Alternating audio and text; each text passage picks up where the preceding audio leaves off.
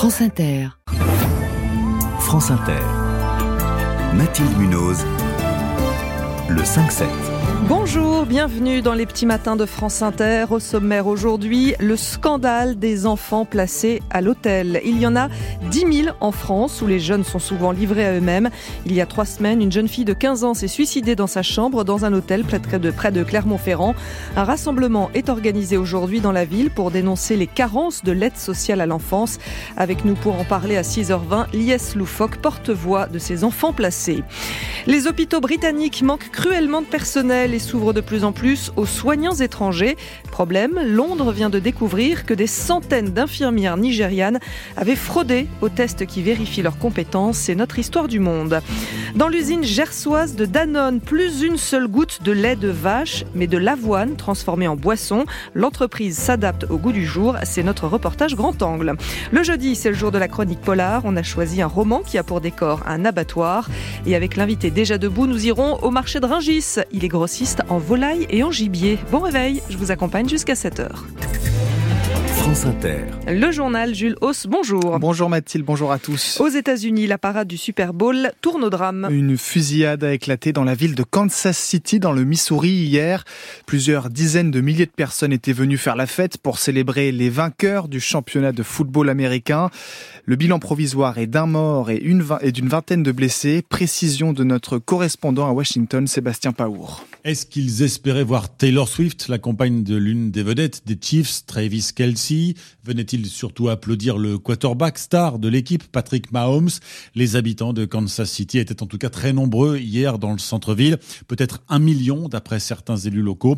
Des maillots rouges floqués des numéros 15 et 87 partout dans les rues pour voir passer les joueurs sur un bus à Impérial. Dans la foule sur les trottoirs, plus de 800 policiers, police de la ville et membres des agences fédérales. Mais à la fin du défilé, sur la place devant l'ancienne gare Union Station, transformée en musée et en galerie commerciale, des coups de feu. Les témoins disent qu'ils ont d'abord cru à un feu d'artifice avant de comprendre qu'il s'agissait de tirs à balles réelles. Trois personnes ont été arrêtées, dont un homme en jogging aux couleurs de l'équipe.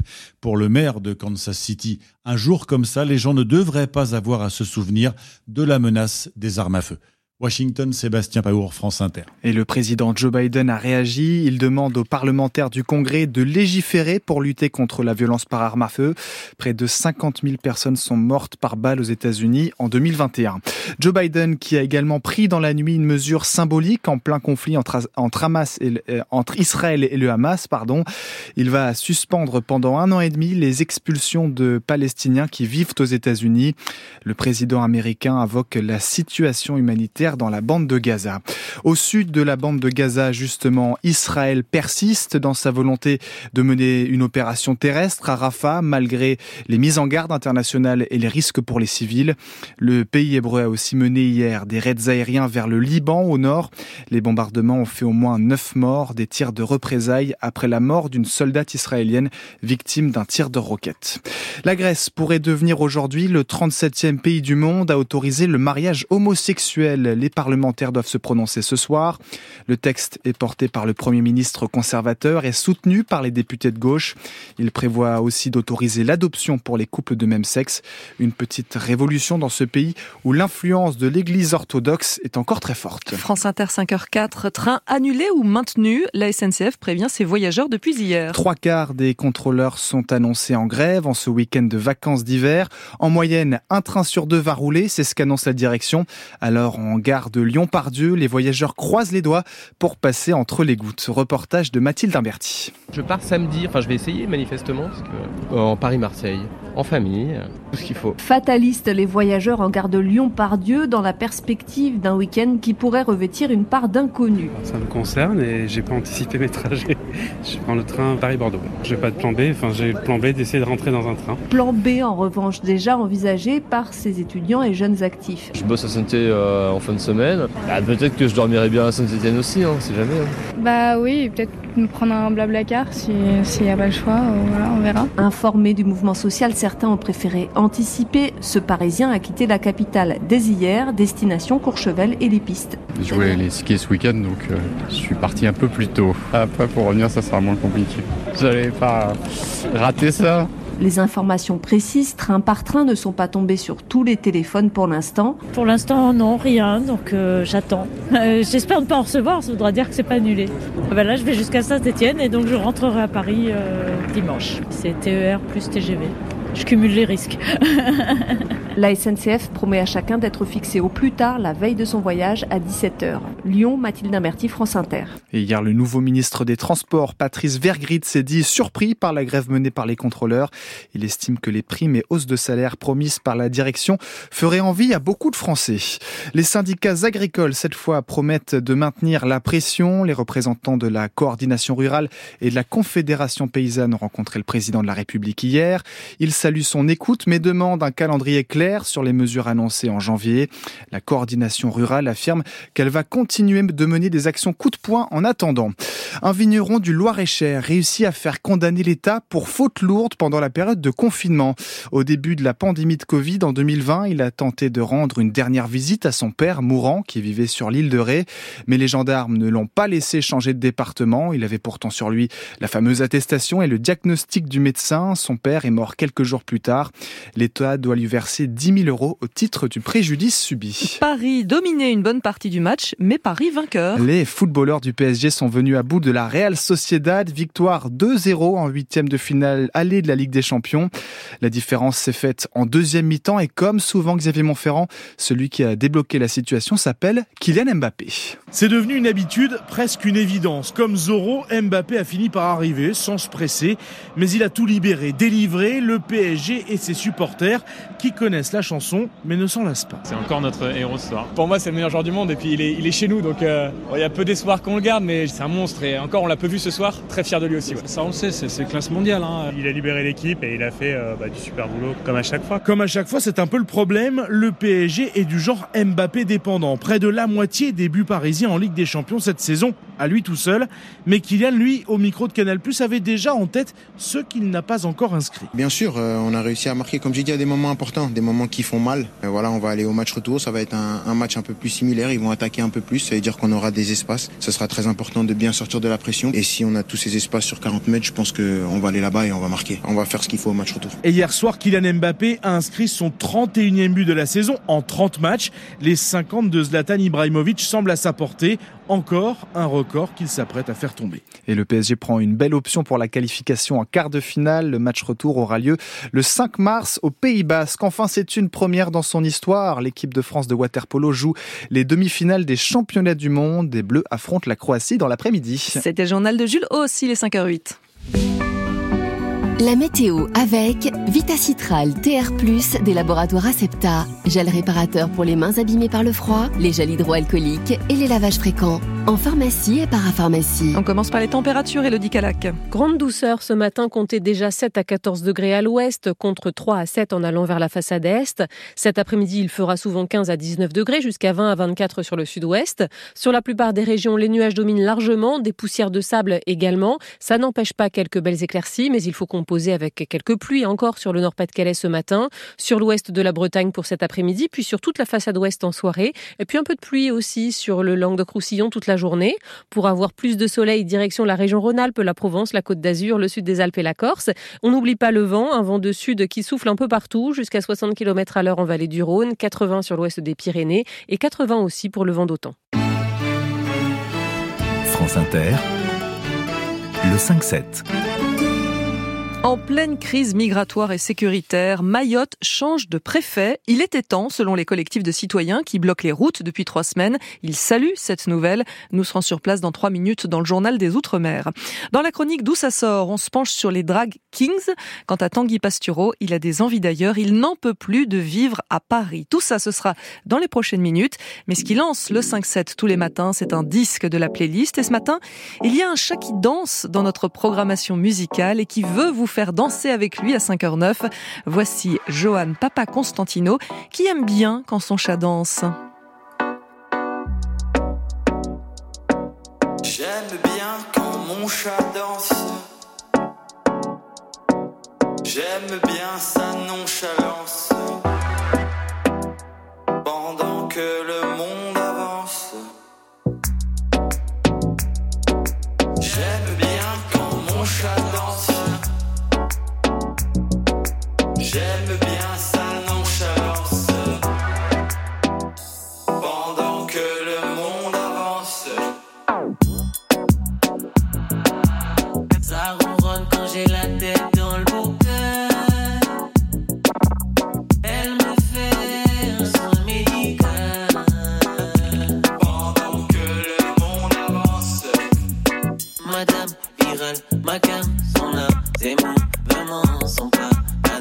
madame, fatale, pas d'amalgame. Ces mots, vraiment, je.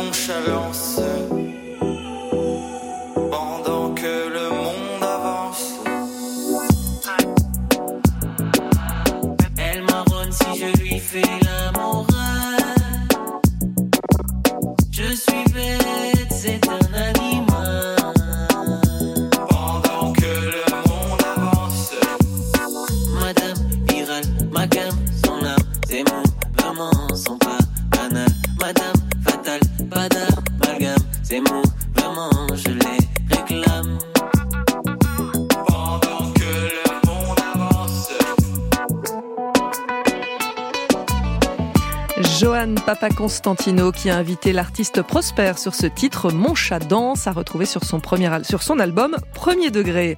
Il est 5h12, voici le journal des Outre-mer. Bonjour José-Manuel Lamarque. Bonjour Mathilde Minos. Mayotte est toujours bloquée.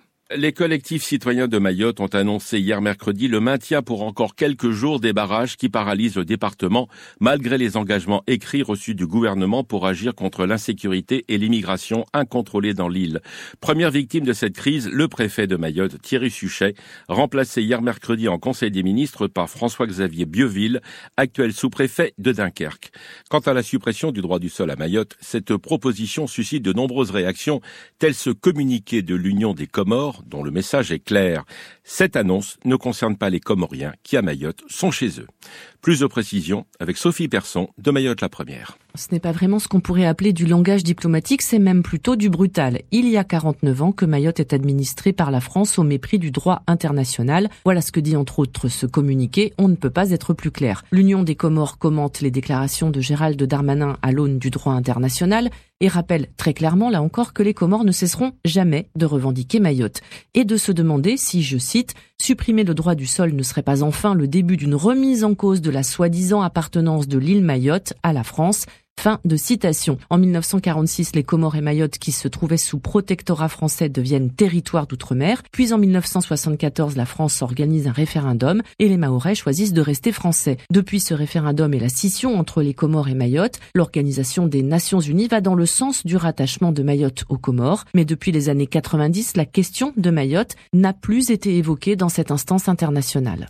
En Guyane, le territoire est confronté à sa plus importante épidémie de dingue depuis une vingtaine d'années avec 800 nouveaux cas déclarés en moyenne par semaine selon les autorités sanitaires. D'après Santé publique France, 5800 cas confirmés de dingue ont été recensés dans le département amazonien de 300 000 habitants depuis le début de l'année 2023, dont 2996 déjà en 2024. Une cellule de suivi associant les services de l'État et la collectivité territoriale de Guyane a été activée le 6 février dernier en vue de freiner cette dynamique autant que possible, a indiqué le préfet Antoine Poussier qui, le lendemain, a signé un arrêté pour accélérer l'enlevage des véhicules hors d'usage qui constituent des gîtes à moustiques facilitant la propagation de la dengue. En Nouvelle-Calédonie, la direction de Glencore a annoncé hier la mise en sommeil de l'usine NKS de production de nickel du Nord et la mise en vente de 49% de ses parts. L'industriel assure qu'il conservera les salariés pendant six mois, mais rien n'est précisé pour les sous-traitants. Un coup dur pour les commerces de proximité, inquiets pour la survie de leur établissement, comme dans la commune de Vaux, à l'auberge de Gaulle. Témoignage de la directrice Chantal Awa au micro de Camille Monnier de Nouvelle-Calédonie, la première. Donc le personnel est gardé à KNS, mais pas les sous-traitants. C'est avec eux que l'on travaille tout au long de l'année, essentiellement. Et ils s'en vont. D'une part, ils ont leur euh, hébergement et on travaille sur des formules repas. Et bien là aussi, hein, euh, on les aura plus pour ces jours-là à venir. hein. J'espère qu'il y a une, quelque chose qui va se passer. La situation va se régler. On va rester positif. Là, on a quand même six mois pour se préparer, trouver une nouvelle organisation. Oui. Enfin Mathilde, toujours en Nouvelle-Calédonie, les maires aussi sont inquiets, comme Jean-Patrick Toura, maire de la commune minière de Thio. Il est au micro de Thérèse Waya, de Nouvelle-Calédonie, la première. C'est l'activité minière qui est le pôle économique d'une commune. Donc comme aujourd'hui, c'est une première réunion pour voir comment trouver des solutions si la crise perdure. Et puis nous, les maires, on est impactés, enfin, on est impliqués parce que c'est nos administrés, c'est les employés de nos communes, surtout ce côté économique qui va impacter nos communes si vraiment ça s'aggrave. Oui. Si vraiment les choses s'aggravent, comment réinsérer tous les employés là, des différentes sociétés et puis surtout les, les entreprises sous-traitantes? Parce que là, il faut vraiment trouver une solution parce que c'est pas bien pour l'avenir. Voilà. voilà Mathilde Munoz, c'était le journal des Outre-mer. Je vous souhaite une bonne journée. Bonne journée José Manuel Lamarque. Le 5-7 Il est 5h16 à la une de la presse ce matin. La grève des contrôleurs SNCF ce week-end en pleine vacances scolaires. Les chefs de bord réclament des augmentations de salaire. C'est la grosse info en première page du Figaro. Pareil dans le Parisien aujourd'hui en France qui analyse ce conflit comme l'épreuve sociale avant les JO. Certains syndicats font monter la pression à cinq mois des Jeux Olympiques de Paris. À propos des JO, la Croix veut garder le sourire et donne la parole à ceux qui se réjouissent que la France les organise. Non, ces Jeux ne font pas que des mécontents. Vous avez les témoignages de bénévoles, d'amateurs de sport et de porteurs de flammes ravis. À la une des échos, le réveil européen en matière de défense. Les Européens prévoient d'investir dans ce domaine cette année 355 milliards d'euros et c'est un effort inédit.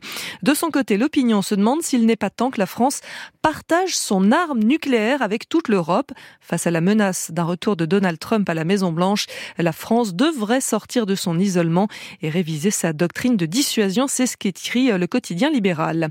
L'humanité critique le projet du gouvernement de créer des groupes de niveau au collège. Le journal communiste dénonce un tri social qui va à l'encontre d'une école égalitaire et inclusive.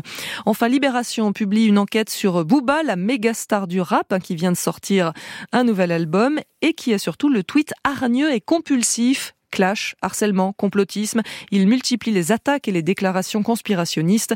L'artiste poursuit toujours le même objectif, nous explique Libération, faire parler de lui et alimenter son business.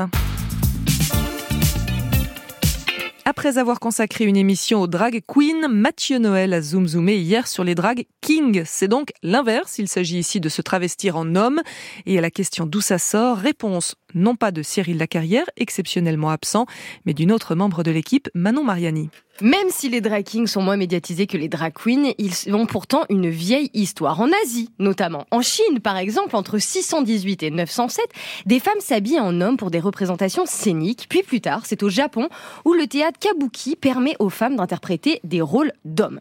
Toujours au théâtre, mais aussi à l'opéra, et cette fois-ci en Occident, plusieurs comédiennes prennent des rôles de personnages masculins et ça porte un nom, Male Impersonators. Il se dit qu'elles seraient les ancêtres des drag kings. Et parmi eux, il y a une américaine Annie Hindle. Elle est la première femme à imiter des hommes, à véritablement se travestir et nous sommes en 1867. Quelques années plus tard, la comédienne française Sarah Bernard interprète aussi des rôles masculins et c'est la fin du 19e siècle. Mais dans le monde du dragging, un autre nom ressort souvent. Celui de Larue, Dany Larue. Son nom de naissance, Daniel Patrick Carroll. Mais ce qui est très étrange, c'est que Daniel est un homme. Or, un homme fait du drag queen et non pas du drag king. Et pourtant, Larue fait souvent Hmm. office de référence puisqu'on le qualifie comme le premier drag king à apparaître à la Royal Variety Performance, un spectacle dans lequel la rue est apparue en 1969. Toujours est-il que le terme drag king, lui, fait officiellement son apparition en 1972. Mais la pratique, comme on l'a dit, est moins populaire que celle des drag queens. D'ailleurs, RuPaul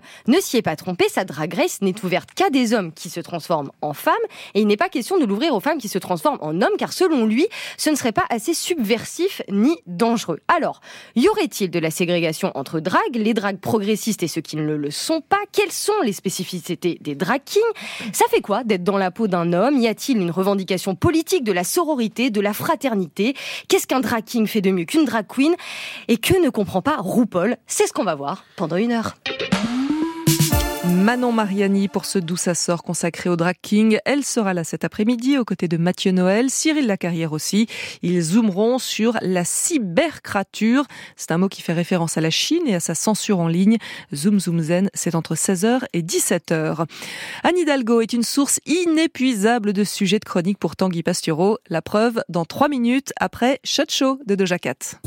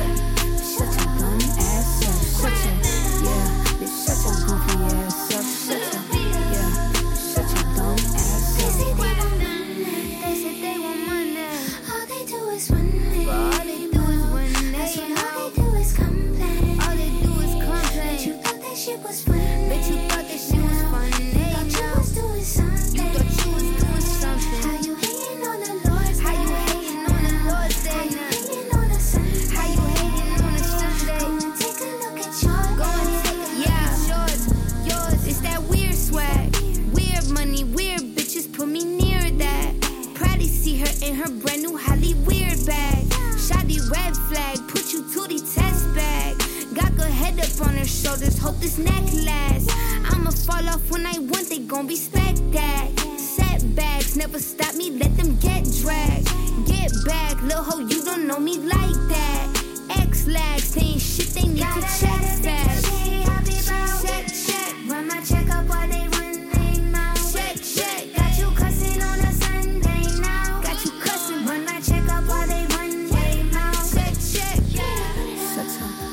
Your, goofy ass up. Shut your, shut, shut your dumb ass up. Shut your, yeah, bitch, shut your goofy ass up. Shut Yeah. your, yeah, Yeah, I'm a, I'm a, I'm a rich body bitch, thick body bitch. Y'all gon' make me sick body bitch. Where's body rich? Put you in a box, body bitch. Get body bitch. You don't wanna talk, body bitch. Lips, potty zip. Stop calling me sis, body bitch. We not a kin. You do not exist to me, miss. I'm not your friend. I'ma let 'em wish about me, bitch. Kiss about me, bitch. Y'all be steady dick riding. Don't you piss on me, bitch. I just want my toes in the sand. 100 bands, body looking real overseas. Hips, motherland. I can't even sit in my chair. Zip on my pants. I did all the things I ain't need. I don't wanna dance.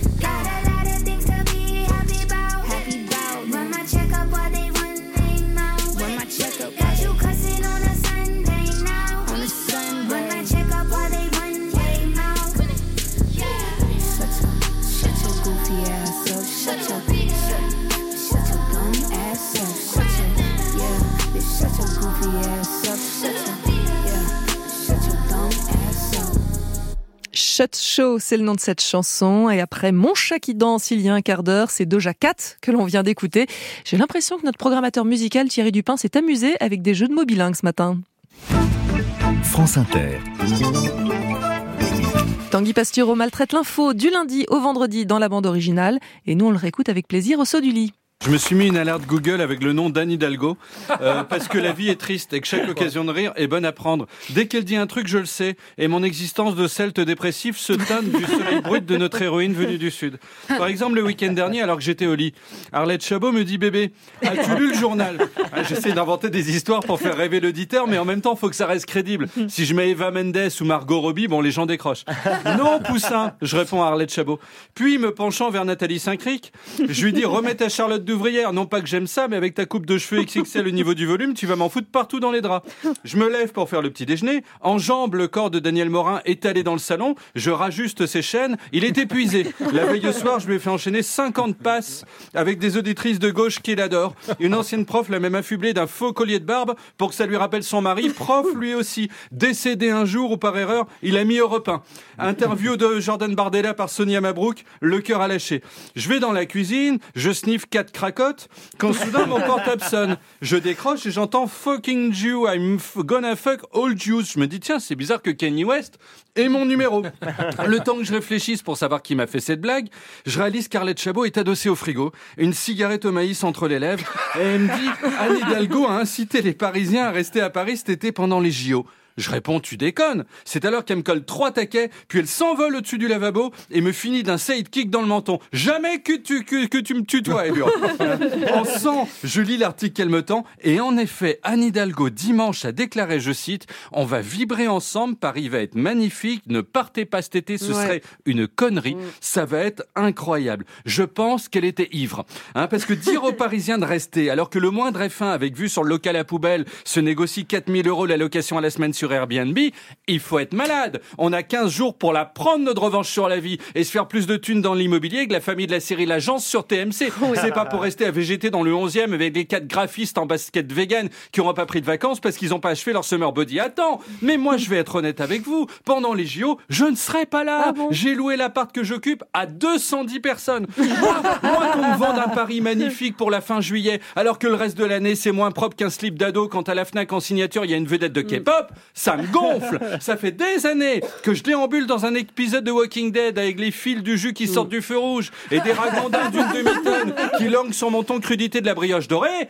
J'ai du mal à imaginer que parce que quatre Ricains, 12 Chinois vont triper sur la finale de biathlon à la con, Hidalgo va tout pimper. hein. On nous prend tellement pour des ânes que j'ai envie de produire du lait pour qu'on en fasse des savons. Je veux, je veux dire, Paris, Paris, sur le papier, c'est pas magnifique. C'est rude. Il y a du bruit, ça pue. Il y a des hôtels particuliers. Trois rues plus loin, des gens meurent dans des tentes plantées le long du périph. On a essayé de rendre la ville sexy en collant des fleurs en plastique sur les, sur les façades de 80% des cafés. Les bars PMU, maintenant, on dirait des pubs de parfums pour jeunes femmes. Mais c'est comme les vrais massifs de fleurs. Vous savez, parfois, on fouille dedans et on trouve un gros frelon. Bah là, vous soulevez les folies là, bah vous trouvez au bar quatre types déchirés qui commandent devant la télé et disent Ah, tiens, il est le matin maintenant, Maxime que- ce qu'on trouve sous la nature est toujours décevant. En forêt, jamais je soulève la mousse. On trouve soit une araignée, soit du pont de Légonesse. Moi, le fait qu'il y ait des fausses fleurs partout dans les grandes villes, je trouve ça pénible. Si j'avais voulu vivre dans la nature, je serais devenu zadiste, en pantacourt graisseux. Si je suis venu à Paris, c'est pour rencontrer des gens de droite. Et, et j'ai vu que le Conseil de Paris a voté à l'unanimité une charte de régulation des compositions florales en plastique. Ouf Ça va dégager ces petites crottes. Enfin, la vérité va être rétablie. Le date que tu trouvais si beau, il l'était parce qu'il était entouré de jonquilles. Sans fleurs, c'est juste Thibaut. Il a de l'acné. On n'est pas dans un Disney. Les fleurs en plastique, c'est polluant. Vous savez qu'à chaque averse, il y a des particules de plastique qui coulent dans les égouts et finissent dans la mer. Parce que tout finit dans la mer. C'est une règle. Je pense que là, si on arrête de bouger, dans deux heures, on est dans la mer. Vous voyez la situation contradictoire dans laquelle nous sommes. Hidalgo promet une ville superbe et en même temps, on va peut-être démonter les fleurs fake que moi je déteste parce qu'au fond, j'ai horreur de la beauté. Mais je sais que les autres aiment ces fleurs. Ça a fait de Paris, le saviez-vous, la deuxième ville la plus instagrammée du monde. Oh, wow. Les gens n'aiment pas la réalité. Donc en fait, je suis perdu, cette ville est trop complexe. Voilà encore une bonne raison de se barrer. Merci. Tanguy Pastureau, tous les jours à midi 10 dans la bande originale, présentée cette semaine par Leila Kadour. Elle reçoit aujourd'hui Danny Boone et Jérôme Commandeur pour le film Les Chèvres, qui sera en salle mercredi prochain. Et rendez-vous à 11h pour les débuts de l'émission.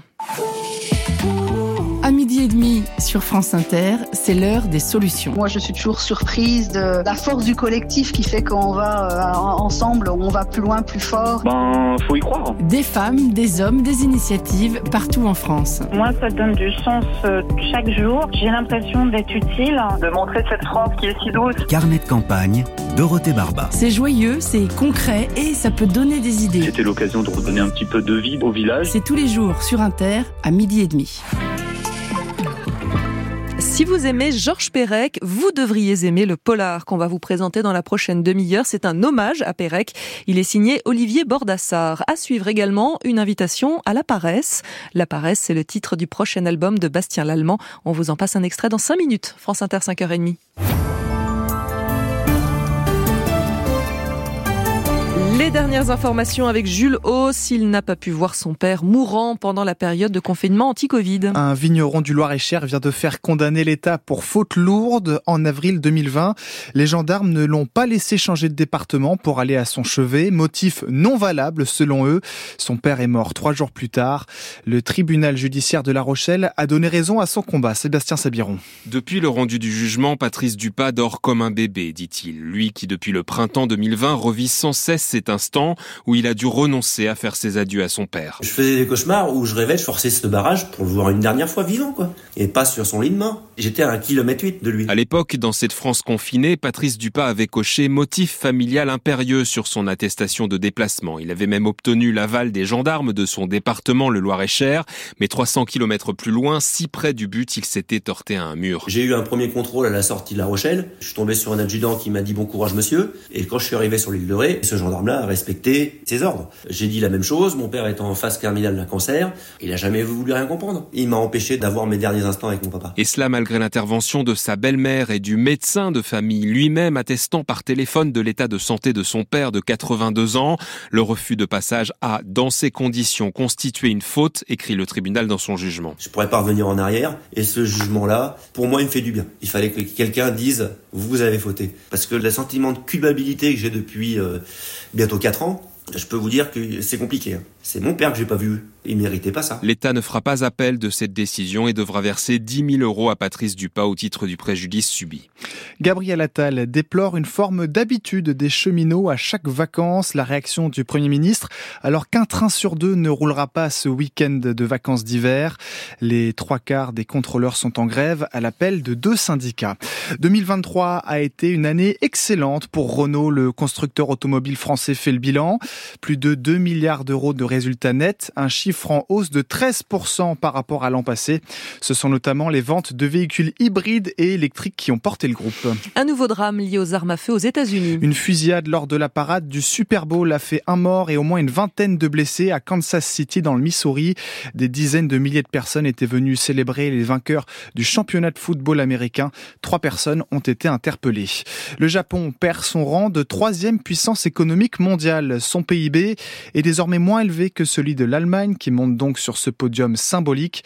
La chute de sa monnaie, le yen et le vieillissement de sa population font partie des motifs d'explication. L'un des grands titres de la presse française a été infiltré pendant 35 ans par le KGB. L'hebdomadaire L'Express le reconnaît lui-même dans son édition du jour. Son ancien directeur a travaillé pour les services de renseignement soviétiques de 1946 à 1981. L'Express parle d'un des plus grands espions de la Ve République, Benjamin Elie. Philippe Grumbach, alias Brock, son nom d'espion. Pour l'affirmer, les journalistes de l'Express s'appuient sur les informations d'un autre agent du KGB, euh, Vassili Mitrokin, qui a fait défection au profit du Royaume-Uni et dont les archives sont entreposées à l'université de Cambridge. Dans ses archives, il décrit euh, Philippe Grumbach en ces termes, né en 1924, rédacteur du journal L'Express à Paris, euh, recruté en 1946. Selon l'Express, Philippe Grumbach a mené des missions de renseignement, d'information, profitant de sa proximité avec François Mitterrand ou Valéry Giscard d'Estaing. Un exemple en particulier, cette volonté euh, d'influencer la campagne présidentielle de 1974 en transmettant euh, de faux documents à certains candidats euh, pour empêcher l'union de courants de droite au second tour. Contacté par l'Express, son épouse Nicole Grumbach a confirmé la collaboration de son mari avec le KGB, un aveu qu'il lui a fait peu avant sa mort. Précision de Benjamin Elie. Ses opposants l'appellent le navire de l'enfer, le plus grand chaluté du monde, l'Annelise Ilena, 145 mètres de long pour 24 de large. Plusieurs associations de défense de l'environnement manifestent ce matin à Saint-Malo contre son exploitation par la compagnie de pêche de la ville. Ce géant des mers doit notamment pêcher le merlan bleu au large du Groenland, puis le congeler sur son usine de production à bord.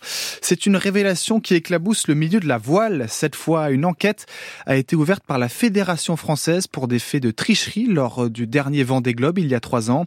Selon les informations de la cellule investigation de Radio France, il s'agirait de Clarisse Kremer qui était arrivée 12e de l'épreuve. Elle est soupçonnée d'avoir bénéficié de l'aide de son mari, lui aussi marin, depuis la terre ferme. Paris a pris, a pris une belle option pour les quarts de finale de la Ligue des Champions. Les footballeurs parisiens ont battu la Real Sociedad hier soir 2-0. Les buteurs Kylian Mbappé et Bradley Barcola. Le match retour aura lieu dans trois semaines en Espagne. Quatre autres clubs français sont engagés ce soir en Ligue Europa. Marseille, Lens, Rennes et Toulouse. Rennes qui jouera à San Siro, le stade du Milan AC. 10 000 supporters bretons vont faire le déplacement. C'était le journal de Jules Hauss. La météo, ce jeudi est la journée la plus douce de la semaine. Ce matin, il fait déjà entre 7 et 14 degrés dans l'ouest, 3 à 7 degrés de l'autre côté. Et cet après-midi, comptez le plus souvent de 15 à 19 degrés et c'est encore dans le sud-ouest qu'il fera le plus chaud, de 20 à 24. Côté ciel, des nuages sur la plupart des régions, parfois inondées, quelques pluies même sur le Nord-Pas-de-Calais ce matin, sur la Bretagne cet après-midi et sur le Languedoc-Roussillon toute la journée. Et puis un vent de sud partout. Le corps peut-il agir sans notre volonté? D'où viennent les réflexes? Sont-ils réellement des gestes incontrôlés, automatiques? On se pose la question dans les petits bateaux. Avec l'invité déjà debout, nous avons rendez-vous au marché de Rungis, au pavillon du gibier et de la volaille. Et il y a aussi le Conseil polar de Michel Abescast, un roman sur la condition animale et plus globalement sur notre époque. C'est une fable sociale. 5h36. France Inter. Le 5-7. Quoi de neuf dans la playlist de France Inter? Charline Roux nous met au parfum tous les matins. Bonjour. Bonjour Mathilde. Dans cette liste, il y a notamment un compositeur cinéphile et lettré, Bastien Lallemand. De lui, on ne sait finalement que peu de choses. Dijonais, diplômé des Beaux-Arts, ex-membre du groupe Les Joueurs de Bic, l'homme est discret. Mais son œuvre en dit long sur ce qui l'anime, l'art et la rêverie, puisque de sieste et de paresse, il sera question aussi, mais avant, rembobinons. Les premiers instants d'un amour naissant, c'est bien enivrant, mais ça prend du temps. Si bien qu'après tant de temps perdu, de frôlements, de jeux charmants, de retenue, faut bien s'embrasser un jour ou l'autre, donner sa main un jour, un jour à l'autre. Les premiers instants, premier album opportunément nommé en 2003, laissait entrevoir un chanteur élégant, impression confirmée avec le suivant, Les Érotiques, réalisé par Albin de la Simone, avec la participation de Bertrand Belin, un disque inspiré par la série des contes moraux d'Éric Romer. Même équipe, autre inspiration pour le Verger en 2010, troisième album, cette fois matinée de roman noir. Avez-vous pensé au poison. Pour se débarrasser de ce garçon. Pour envoyer dans les oignons. Cet insupportable petit Jamais avare d'une bonne idée, Bastien Lallemand est l'instigateur la même année des siestes acoustiques, je cite, des concerts intimes pour un public endormi, auxquels participeront au fil des années des artistes allant de Jeanne Chéral à Vanessa Paradis, en passant par JP Nataf, Camélia Jordana et Denis Podalides. Et si vous citez l'acteur Denis Podalides, c'est parce que Bastien Lallemand écrit et interprète des musiques pour des lectures. Et s'associe aussi avec le dessinateur et auteur de BD Charles Berberian pour des concerts dessinés. Autant de collaborations tenant presque de la troupe qui viennent nourrir son quatrième album, La Maison Haute, en 2015. J'ai passé le cap, toute voile dehors, traversé le lac, foncé vers le nord, je voulais m'enfuir. Je ramais si fort, mais le large était loin encore. Même délicatesse dans son cinquième album Danser les filles, noble ambition mais surtout magnifique galerie de portraits sonores mais distingués. Et Bastien Lallemand nous revient avec un nouvel album dont le titre est à mes oreilles une promesse, La Paresse. Dix chansons pour raconter l'histoire d'un couple au travers de récits en forme de court scénario et auxquels ont participé les fidèles JP Nataf et Babix, tout comme une mystérieuse voix féminine, celle d'Elisabeth Spetro, avant-goût ou plutôt bande-annonce avec l'anonymat.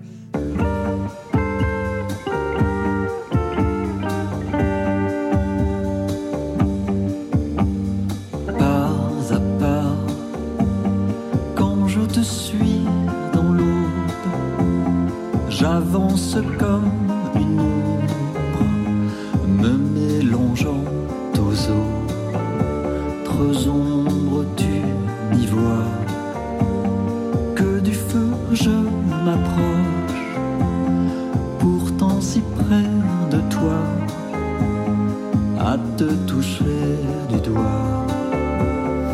Mais la foule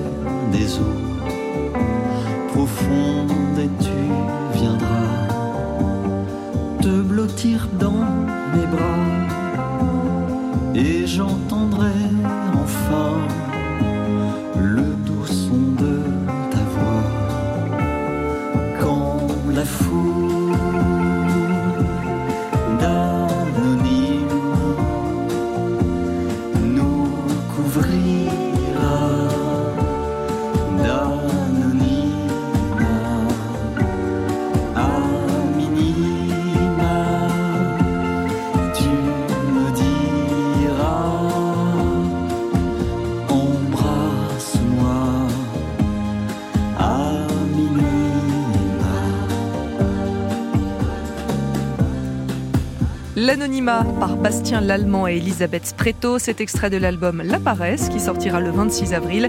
Charline Roux, on se retrouve lundi et en attendant, on peut réécouter vos chroniques passées sur franceinter.fr.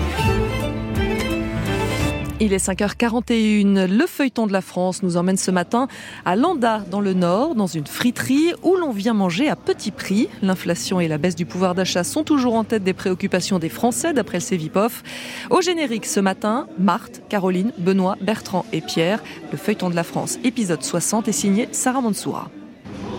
En poussant la porte de cette friterie, c'est une odeur grasse et familière qui saute au nez. Comme on dit du Nord, ben, une bonne frite, une merguez et puis euh, une bonne bière.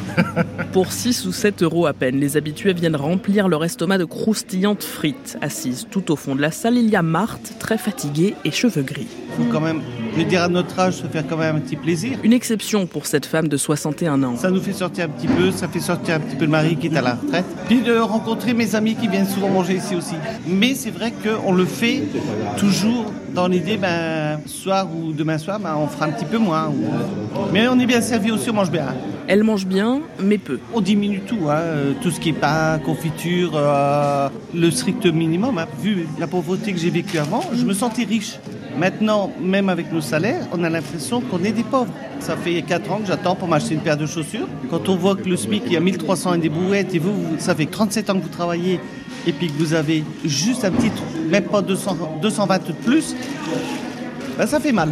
Mal au portefeuille, c'est ce qu'entend quotidiennement la gérante Caroline, occupée à prendre les commandes derrière la caisse. Ah oui, oui, euh, un monsieur qui vient, euh, son plaisir de la semaine, c'est son américain, il l'emporte et c'est son seul plaisir de la semaine.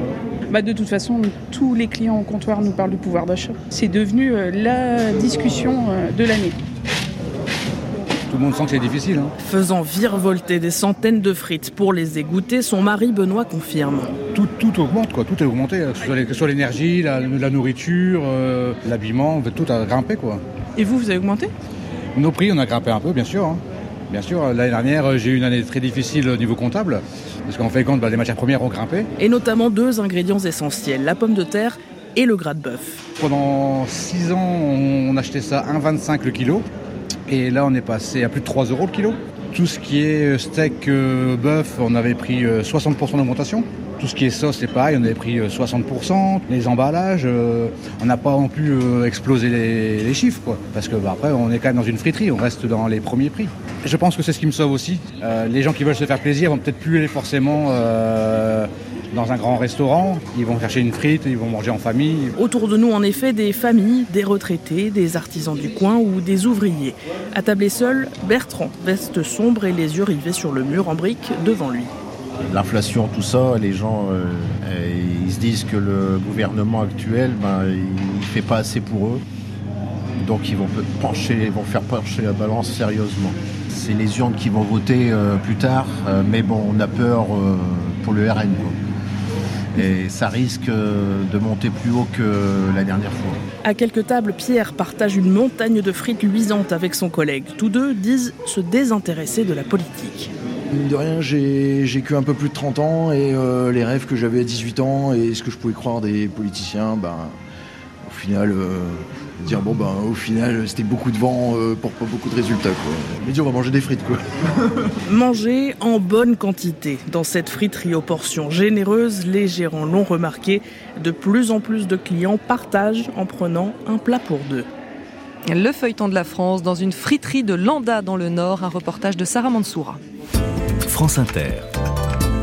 Mathilde Munoz. Le 5-7. Il est 6h moins le quart. Nous allons maintenant dans un endroit qui vit la nuit, le marché de Ringis. Bonjour Gino Catena. Bonjour. Vous êtes grossiste en volaille et gibier. Vous êtes précisément le directeur général de BGL Avigro. C'est une entreprise qui est plus que centenaire.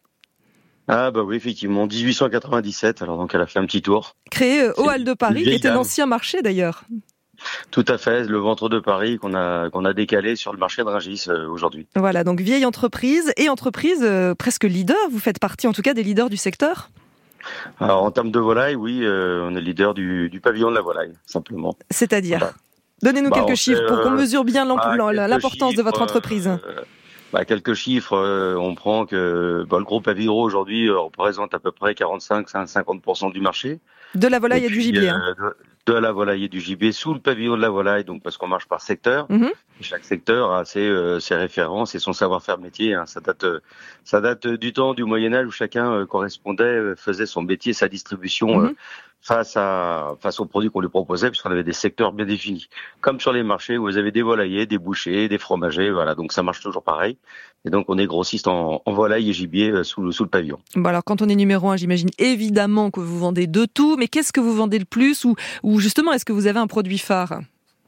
Ah, alors, ce qu'on vend le plus, euh, bah, c'est plus du poulet, beaucoup de poulet. C'est ce qui est le plus demandé, le poulet. Le poulet, le poulet, c'est le, le, le produit le, le plus consommé.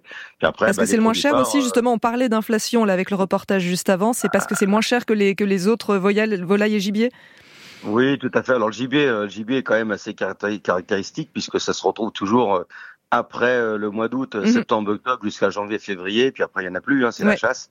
Bien évidemment, il y a, on vend euh, quasiment pas ou très très très très très peu de, gibier d'élevage. Donc le gibier est chassé et c'est pour ça que ça reste en toute saisonnalité. Ensuite, en termes de volaille, effectivement. euh, euh, le poulet euh, la place, la majeure place, puisqu'en fait c'est la grosse distribution de, consommation et c'est un produit qui reste encore rapport qualité-prix euh, évidemment euh, moins cher que le reste, mais c'est toujours, il a quand même beaucoup augmenté euh, face aux, aux céréales, à l'inflation, tout ce qu'on a subi, l'énergie. Euh, J'écoutais ce que le, les, les Le personnes qui étaient oui, avant. le reportage d'avant, bah, on subit tous la même chose. Évidemment. Et la, problème, et la problématique, c'est la distribution, puisque le porte-monnaie de la ménagère, lui, il évolue pas vite ou pas assez vite par rapport à l'inflation. Et est-ce que ça a une influence aussi sur la façon dont vous euh, vous approvisionnez? Est-ce que vous privilégiez les, produits, les fournisseurs français? Ah oui, bah, bien sûr, bah, le français euh, avant toute chose. Le français, le, le produit français est sous signe de qualité, euh, donc on vend euh, des AOP, des labels rouges, tous les produits de, de, de très très belles signatures. Et puis derrière ça, on a aussi les produits qui sont euh, production française en termes de volaille.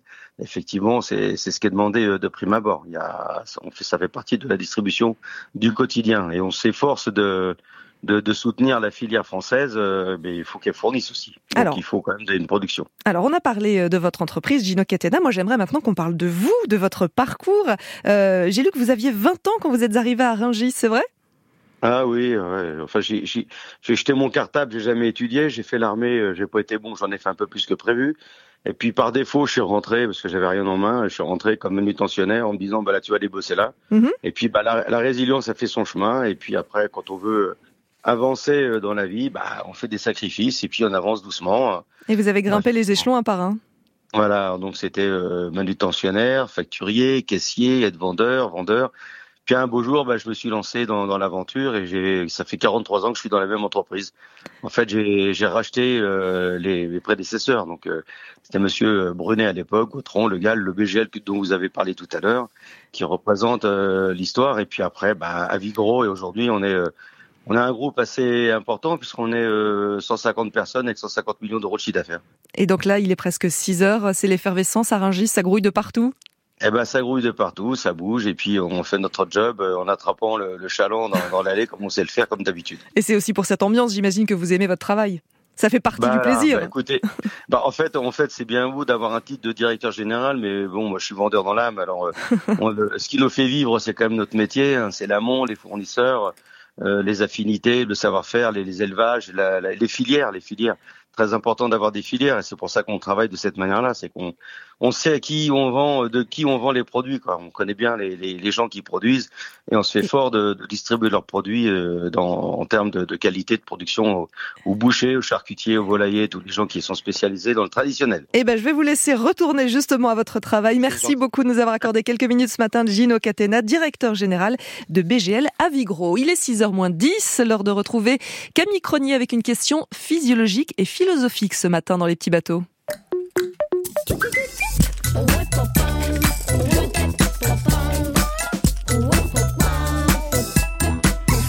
Et coucou les petites curieuses et les petits curieux, qui a des bons réflexes ici Bonjour, je m'appelle Stella, j'ai 6 ans et je voudrais savoir si c'est nous qui contrôlons notre corps ou c'est notre corps qui le contrôle, notre corps. Hmm, Stella, si je te suis bien, tu te demandes si notre corps pourrait euh, agir, bouger euh, sans notre volonté, sans notre cerveau, faire un petit peu sa vie tout seul, quoi. C'est le neuroscientifique, directeur de recherche à l'INSERM, Jean-Philippe Lachaud, qui te répond. Eh ben Stella, effectivement, c'est une très bonne question. C'est une question très très philosophique finalement. Parce que nous, c'est qui nous? Qui on est Quand je dis moi, c'est qui? Souvent, quand on dit moi, on s'identifie avec une petite partie de notre cerveau qui est celle qui décide volontairement des choses. Je décide de bouger la bouteille, je décide de, de, ne pas casser, euh, de faire attention pour ne pas casser un verre, par exemple. Mais ça, c'est une petite partie de notre cerveau. Mais une grosse partie de notre cerveau sert à faire des mouvements automatiques, à réagir à notre environnement. C'est ce qui nous permet, par exemple, quand il y a une voiture qui nous arrive dessus, tout de suite, on va s'arrêter, on va, ça va attirer notre attention et puis on va se pousser.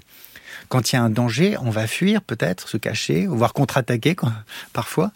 Mais en tout cas, il y a tous ces comportements très automatiques qui font notre quotidien, qui se produisent tout le temps. Et de temps en temps, on bascule dans un comportement plus volontaire où on décide réellement de faire les choses. Mais quand il y a conflit entre les deux, et je parle toujours du cerveau, on est, tous, on est au sein du cerveau. Quand il y a tout d'un coup une sorte de conflit entre cette partie qui décide volontairement, qui est un petit peu la partie raisonnable, et puis des parties hein, qui, sont chargées de réagir rapidement, un petit peu comme ça à la volée, eh ben, on a l'impression de faire des bêtises. On dit je l'ai pas fait exprès.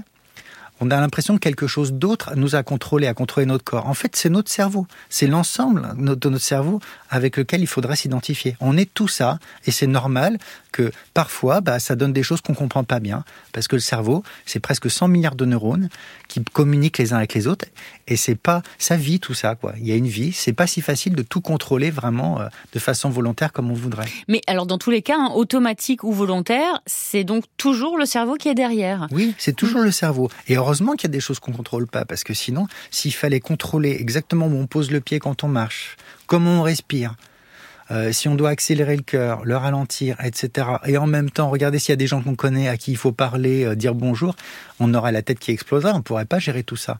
Donc il y a plein de choses qui se font automatiquement comme ça et qui nous libèrent pour pouvoir justement faire attention aux choses qui sont importantes. Ah ouais, sinon ce serait invivable. L'humain est tout de même parfois, parfois, bien fait. Salut les matelots. Les petits bateaux, à retrouver quand vous voulez sur franceinter.fr et sur l'appli Radio France. Les petits bateaux de Camille Cronier, c'est aussi le soir après le journal de 20h. France Inter, le 5-7. Le polar sonne toujours deux fois et c'est toujours Michel Abesca qui répond. Bonjour Michel. Bonjour Mathilde. Olivier Bordassar est auteur de théâtre et romancier. Il a publié une dizaine de livres. Le dernier s'intitule La disparition d'Hervé Snout, un titre qui s'inscrit d'emblée dans la tradition du polar. Et c'est effectivement d'un polar qu'il s'agit, avec son lot de rebondissements et de péripéties, tout va bien. Tout comme l'était d'ailleurs Appartement 816, sorti fin 2021, dont nous avions parlé ici Mathilde. L'histoire suffocante d'un homme enfermé chez lui pour cause de pandémie et qui sombrait dans la folie criminelle. Alors Olivier Bordassar montre cette fois encore un talent singulier pour faire monter la tension et un sens aigu de la critique sociale.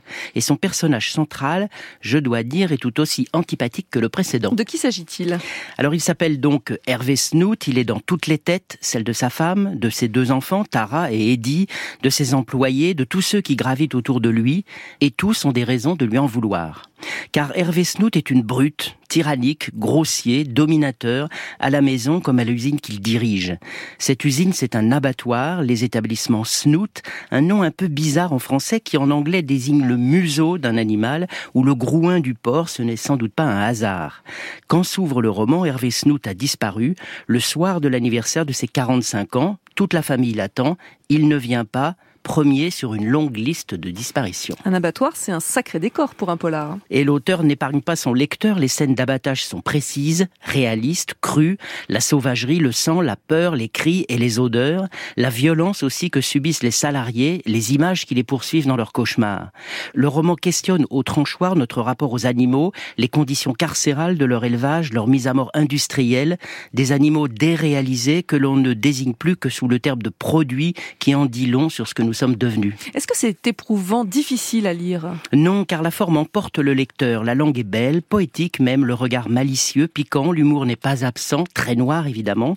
Olivier Bordassar a choisi une composition stimulante, fragmentée, pour raconter son histoire, des séquences précisément datées qui se présentent dans le désordre chronologique, une intrigue à la découpe en morceaux, à l'image des animaux qui finissent enfilés dans des barquettes.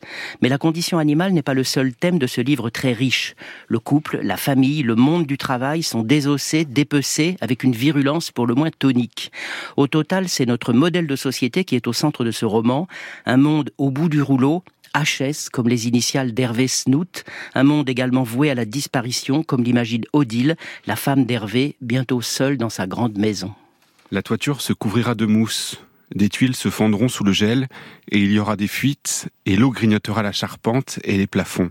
Et Odile ne pensera plus à Hervé, puis ne pensera plus du tout, et puis disparaîtra de la surface de la terre sans que personne ne le sache, hormis Tara, Eddie et quelques connaissances anciennes. La maison sera vendue à d'autres existences, puis un jour, plus tard, beaucoup plus tard, à la place de la maison, il y aura une autoroute ou un lac artificiel en amont d'un gigantesque barrage hydroélectrique qui aura englouti la vallée sous les eaux, ou une forêt primaire impénétrable, ou un désert hostile, inhabité, radioactif. Pour terminer, Michel, il faut dire que ce roman est un hommage revendiqué à Georges Perec. Oui, et cela ajoute, je crois, beaucoup de sel à la lecture. Le titre, d'abord, La disparition d'Hervé Snout, renvoie évidemment au fameux roman de Perec écrit sans la lettre E, La disparition, qui prenait également la forme d'un roman policier. Le premier chapitre du roman d'Olivier Bordassar débute par les mêmes mots que la vie mode d'emploi. Oui, cela pourrait commencer ainsi, ici, comme ça. Beaucoup de noms propres sont empruntés à l'œuvre de Pérec. Nieto, Rogers, Dintville, Griffalconi, Nocher sont tout droit sortis de la vie mode d'emploi. Pérec avait, on le sait, ce goût de la citation et de l'emprunt, mais aussi celui du romanesque, des histoires et des péripéties, l'envie d'écrire des livres qui se dévorent à plat ventre sur son lit, comme il l'écrivit à plusieurs reprises. d'Olivier Bordassar, c'est exactement ça. Il a écrit un roman passionnant que l'on dévore à plat ventre sur son lit. Et ce roman s'intitule La disparition d'Hervé Snout. L'éditeur, c'est De Noël. À jeudi prochain, Michel Abesca. France Inter, c'est aussi une application mobile. Le direct, les podcasts, l'info, toute votre radio dans la poche, partout, tout le temps. Mettez France Inter dans votre mobile. Téléchargez l'appli, c'est gratuit. 5h58. La météo avec Vitacitral TR+, des laboratoires Acepta, gel réparateur pour les mains abîmées par le froid, les gels hydroalcooliques et les lavages fréquents. En pharmacie et parapharmacie. On vous écoute, Elodie Calac. Une journée calme et très douce. De petites pluies concernent encore le nord de la Seine ce matin. Elles s'évacuent par la frontière belge. Quelques éclaircies vont revenir cet après-midi. Sur le Languedoc-Roussillon, le vent de sud-est apporte beaucoup de grisailles. Quelques pluies toute la journée. Sur la pointe bretonne, une perturbation va s'inviter cet après-midi avec quelques pluies qui progresseront sur tout l'ouest ce soir, en prenant parfois un caractère orageux sur le sud de l'Aquitaine. Ailleurs, c'est nuageux, bien voilé, avec des nuages élevés et des poussières de sable. Une ondée est possible. Quelques brouillards également ce matin. Ça reste tout de même lumineux la plupart du temps. C'est vers la région Rhône-Alpes, la Provence et la Corse que le soleil brille le plus. Le vent de sud souffle un peu partout. Il fait extrêmement doux, déjà 7 à 14 degrés à l'ouest ce matin. Cet après-midi, 15 degrés attendus à Colmar, 17 à Paris, Angers, Bourges, Lyon ou Martigues, 18 degrés à Bordeaux et Besançon. Clermont-Ferrand, 19 à Clermont-Ferrand, 22 à Pau et 24 à Biarritz. Et le Dicalac de Météo France, les carences de l'aide sociale à l'enfance de nouveau mises en pleine lumière. Après le suicide d'une jeune fille de 15 ans, elle vivait dans une chambre d'hôtel. Lies Loufoque, porte-voix de ses enfants placés, est avec nous dans 20 minutes. Pour lui, ce décès est un scandale. Dans le grand angle, Danone qui abandonne le lait de vache pour le lait d'avoine dans son usine du Gers. Une reconversion pour s'adapter à un marché d'avenir. Et puis nous irons en Alsace dans l'esprit d'initiative, dans la ville de Kems. Nous ferons connaissance avec un maraîcher communal. France Inter, 6 heures.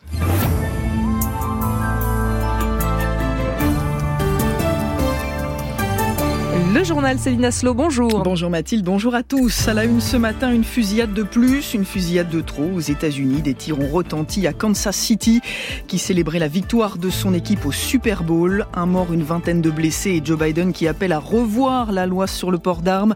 On rejoindra notre correspondant aux États-Unis au début de ce journal. On parlera aussi des bons résultats de Renault, portés par le succès de ses voitures électriques, du nouveau ministre de la Santé qui tente de convaincre les médecins libéraux de venir soulager les urgences des hôpitaux on prendra la direction de la Gironde où les élus sont sensibilisés au danger des frelons asiatiques, chaque année plus nombreux dans le département. Et puis le stade rennais peut se vanter d'avoir des supporters très motivés. 10 000 Bretons ont fait le déplacement à Milan où Rennes joue ce soir en 16e de finale de la Ligue Europa. Ils n'ont pas l'intention de se laisser intimider par les Milanais. On va les entendre à la fin de ce journal. France Inter. Faut-il encadrer, faut-il restreindre le port d'armes aux États-Unis? C'est une question qui paraît sans réponse dans un pays où un adulte sur trois possède aujourd'hui une arme, mais une question qui refait surface chaque fois qu'une fusillade survient. La dernière, c'était hier soir à Kansas City, la capitale du Missouri, où des dizaines de milliers de personnes s'étaient rassemblées pour célébrer la victoire de leur équipe au Super Bowl et pour saluer les joueurs qui avaient pris place à bord d'un bus à Impérial. La parade a viré au drame quand des tirs ont retenti. Bilan à mort, une vingtaine de blessés dont des enfants et trois personnes interpellées. Sébastien Paour, vous êtes le correspondant de France Inter aux États-Unis. Est-ce qu'ils espéraient voir Taylor Swift, la compagne de l'une des vedettes des Chiefs, Travis Kelsey Venait-il surtout applaudir le quarterback star de l'équipe, Patrick Mahomes? Les habitants de Kansas City étaient en tout cas très nombreux hier dans le centre-ville, peut-être un million d'après certains élus locaux, des maillots rouges floqués des numéros 15 et 87 partout dans les rues pour voir passer les joueurs sur un bus à Impérial. Dans la foule sur les trottoirs, plus de 800 policiers, police de la ville et membres des agences fédérales. Mais à la fin du défilé, sur la place devant l'ancienne gare Union Station, transformée en musée et en galerie commerciale, des coups de feu. Les témoins disent qu'ils ont d'abord cru à un feu d'artifice avant de comprendre qu'il s'agissait de tirs à balles réelles. Trois personnes ont été arrêtées, dont un homme en jogging aux couleurs de l'équipe. Pour le maire de Kansas City, un jour comme ça, les gens ne devraient pas avoir à se souvenir de la menace des armes à feu. Washington, Sébastien Paour, France Inter. L'équipe des Kansas City Chiefs condamne un acte de violence insensé. Joe Biden lui appelle le Congrès à agir, à mettre fin, je cite, à cette épidémie de violence par arme à feu qui nous déchire. Le président américain qui annonce par ailleurs sa décision de suspendre pendant 18 mois les expulsions de Palestiniens vivant aux États-Unis. Une nouvelle manière de prendre ses distances avec l'allié israélien alors que Benjamin Netanyahu continue de promettre une opération puissante à Rafah, au sud de la bande de Gaza. La pression de la communauté internationale est pourtant forte. Ce serait une opération catastrophique, disent ainsi l'Australie, la Nouvelle-Zélande et le Canada dans un communiqué commun publié cette nuit. En France, c'est l'heure des comptes pour les entreprises du CAC 40. Oui, quel bilan pour Orange, pour Airbus ou encore Safran? C'est ce matin que les géants de l'économie française publient leurs résultats pour l'année 2023, une année marquée par l'inflation et par les incertitudes géopolitiques, ce qui n'a pas empêché Renault de réussir son année. Le groupe automobile a publié ses chiffres dès hier soir et ils sont très bons, Fabien Cazot, avec plus de 2 milliards d'euros de bénéfices nets et une stratégie qui semble avoir fonctionné. Avec plus de 2 200 000 véhicules vendus dans le monde entier sous ses marques Renault et Dacia, le constructeur français voit ses ventes fortement progresser, plus 9%, ce qui tire son chiffre d'affaires et donc son bénéfice vers le haut. Au-delà du succès de ses modèles stars comme la Clio, première sur le marché français et troisième en Europe, la marque Lausanne losange domine aussi le marché européen des véhicules utilitaires. Dacia, pour sa part, intègre désormais le top 10 européen sur le marché des véhicules particuliers. Le groupe Renault compte maintenant poursuivre son offensive dans le domaine de l'électrique. Ses ventes sur ce segment sont en hausse de 20% sur un an, portées par des modèles hybrides comme Austral ou Capture. Cette année, une dizaine de lancements de nouveaux véhicules sont prévus, dont une bonne moitié d'électriques ou d'hybrides. Le constructeur dit vouloir s'attacher à baisser encore ses coûts de production de 50% pour les véhicules électriques et de 30% pour les thermiques d'ici 2027. Fabien Cazot, service économique et social de France Inter. La SNCF, elle aussi, s'attend à de bons résultats pour l'année 2023 et les contrôleurs estiment ne pas en toucher leur juste part. Leur grève commence ce soir à 20h. Un TGV sur deux sera en circulation ce week-end. Une grève que le ministre des Transports dit ne pas comprendre car la direction a proposé des primes et des augmentations de salaire, dit Patrice Vergrit, qu'on entendra tout à l'heure dans le prochain journal à 6h30. Son collègue de la santé, lui, entame un bras de fer avec les médecins libéraux. Frédéric Valtou veut les convaincre d'assurer plus de gardes le soir et le week-end, et ce pour désengorger les urgences. Ce renforcement des gardes est présenté comme une contrepartie à l'augmentation du tarif des consultations qui devrait passer à 30 euros. Le nouveau ministre de la Santé a donc tenté de faire passer son message hier soir lors d'un déplacement dans plusieurs hôpitaux des Yvelines. Solène Lehen l'a suivi pour France Inter. Encore fraîchement nommé, Frédéric Valtou se sent obligé de se présenter en arrivant. Bonsoir, ministre de la Santé. À la maison médicale de garde de Montigny-le-Bretonneux, le docteur Clément Javel consulte jusqu'à minuit après une journée de travail au cabinet. Le ministre lui demande comment il fait. Bah, on dort peu et puis euh, on vieillit peut-être pas très bien. 40% des médecins libéraux effectuent des gardes, c'est beaucoup moins qu'il y a 10 ou 20 ans. Le ministre prend le pouls. Vous pensez qu'on peut encore malgré tout essayer de pousser les feux? Parce que le sujet de la permanence des soins, il est parfois chez certains un peu sensible. Il faudrait qu'on ait un peu plus de médecins. C'est très dur pour le médecin qui arrive de voir déjà qu'il y a 20 personnes devant la porte. Pour le ministre de la Santé, les médecins doivent mieux s'organiser entre eux pour proposer davantage de créneaux le soir et le week-end. Pour l'instant, moi je suis ministre depuis 5 jours et je voulais euh, aller voir à quel point les libéraux peuvent inventer des réponses qui soient adaptées. Il ne s'agit pas d'appliquer une règle unique à l'ensemble des territoires, il s'agit juste d'essayer de motiver, valoriser, rendre plus attractive la participation euh, aux gardes. Et si les médecins libéraux n'y parviennent pas, Frédéric Valtou prévient, il les contraindra à prendre davantage de garde. Reportage signé Solène Lehen. Ils sont responsables de la mort de 30 millions d'abeilles l'année dernière en France. Les frelons asiatiques sont devenus un fléau pour les apiculteurs, tout particulièrement dans le département de la Gironde, qui a donc décidé de sensibiliser ses élus. Une formation était organisée hier à Bordeaux, à laquelle a assisté Manon Derdevé pour France Inter. Un frelon coincé dans un piège, il va libérer des phéromones. Du cycle de reproduction du frelon asiatique à la fabrication de pièges, rien n'est oublié dans cette conférence donnée par des apiculteurs devant 70 maires de Gironde. Une formation initiée par Hélène Richer, cette apicultrice de Saint-André de Cubzac, appelle le département à l'aide. Il faut agir maintenant parce que là, comme les températures sont au-delà de 15 degrés, les fondatrices vont commencer à chercher à faire des nids. Elles vont pondre leurs premiers œufs. Donc c'est le moment de les piéger en fait. Une alerte relayée grâce à un droit d'interpellation local et citoyen soutenu par le département. Pour Jean-Luc Glaise, son président, les frelons asiatiques ne font pas uniquement des dégâts sur la biodiversité. Sur le marché, quand un nid de frelons est à proximité, que les frelons euh, tournent sur le marché, eh bien les clients ont moins tendance à venir parce qu'ils se sentent euh, agressés. Le frelon peut piquer directement l'homme. Donc il y a aujourd'hui un vrai sujet euh, qui est un sujet de santé publique, un sujet citoyen. Parmi les élus présents, Jean-Luc Lamaison note consciencieusement tous les conseils des apiculteurs. Il est le maire de Nérigeant, petite commune de 850 habitants près de Libourne, et il prend le problème très au sérieux. On n'est jamais suffisamment armé. Moi, ce que j'apprécie beaucoup aujourd'hui, c'est que l'on prend une vraie dimension territoriale. C'est la, la, coordination qui est nécessaire. Tout seul, on ne fera jamais suffisamment efficace. Chaque élu repart avec un piège à frelons asiatiques. Rendez-vous désormais au mois de juin pour faire un premier bilan. Reportage à Bordeaux de Manon Derdevé. Et puisqu'on parle de piège, le San Siro sera-t-il fatal aux footballeurs rennais? C'est dans le stade du Milan AC que les Rouges et Noirs vont tenter de défendre leurs chances européennes. 16e de finale ce soir de la Ligue Europa. Le stade rennais n'est pas favori, mais il peut compter sur le soutien indéfectible de ses supporters. 10 000 d'entre eux ont fait le déplacement en Italie, Eric Bouvet. 10 000, c'est beaucoup, mais ça ne surprend pas Arnaud. Ça m'étonne pas du tout qu'ils se soient déplacés. Je pense que Rennes adore le foot. Ils étaient 3500 à Séville, plus à Arsenal, se souvient Sébastien. C'est vrai qu'à Arsenal, déjà 5000 c'était énorme, mais là c'est un engouement exceptionnel, c'est top. C'est surtout ce soir que ce sera top pour Camille. On vise Milan, c'est super sympa, mais euh, je pense que tant qu'on qu'on n'arrive pas dans le stade avec l'émotion, les supporters. euh, Les supporters et Et la chanson, la fameuse chanson de, de Milan. Et si San Siro à Sarah Perchetti à mot, Rennes a aussi du répondant, prévient Jean-Charles. On va leur montrer ce que c'est que la Bretagne aussi. Parce que bon, d'accord, c'est un stade énorme. Mais quand tu rajoutes 10 000 cinglés, parce que ça va être ça, hein, il va y avoir un beau truc. Un truc qui procure tellement d'émotions que c'est décidé, Stéphane arrête les voyages avec les Bleus. Je n'en ferai plus avec l'équipe de France parce que mes émotions sont tellement fortes avec les Rouges et Noirs que je ne vois pas pourquoi j'irais euh, m'embarquer avec l'équipe de France. Car ce voyage en Italie, de l'avis de tous, notamment de Thomas, c'est difficile de rêver mieux. Bah, quel plus beau déplacement on pourrait faire que San Siro, c'est incroyable.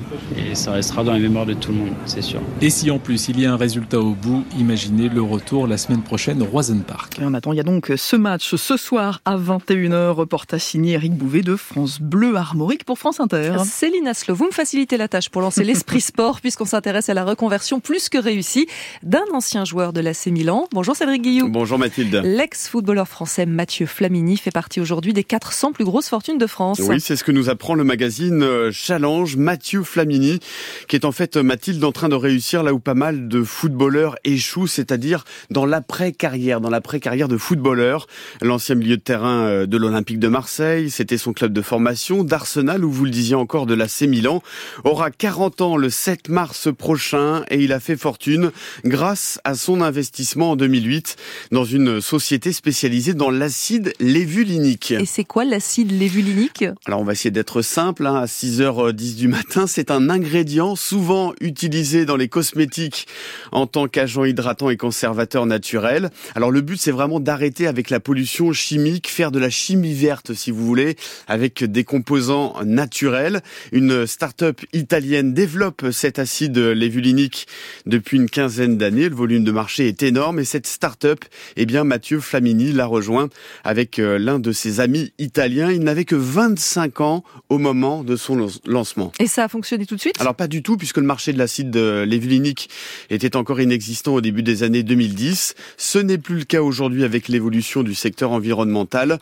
Enfant, j'avais deux passions, dit-il, le football et le développement durable. C'est pourquoi nous avons commencé en 2008 à avancer dans cette direction. Il est millionnaire aujourd'hui, Mathieu Flamini, il est aujourd'hui directeur général de cette euh, société. Il en détient 60%.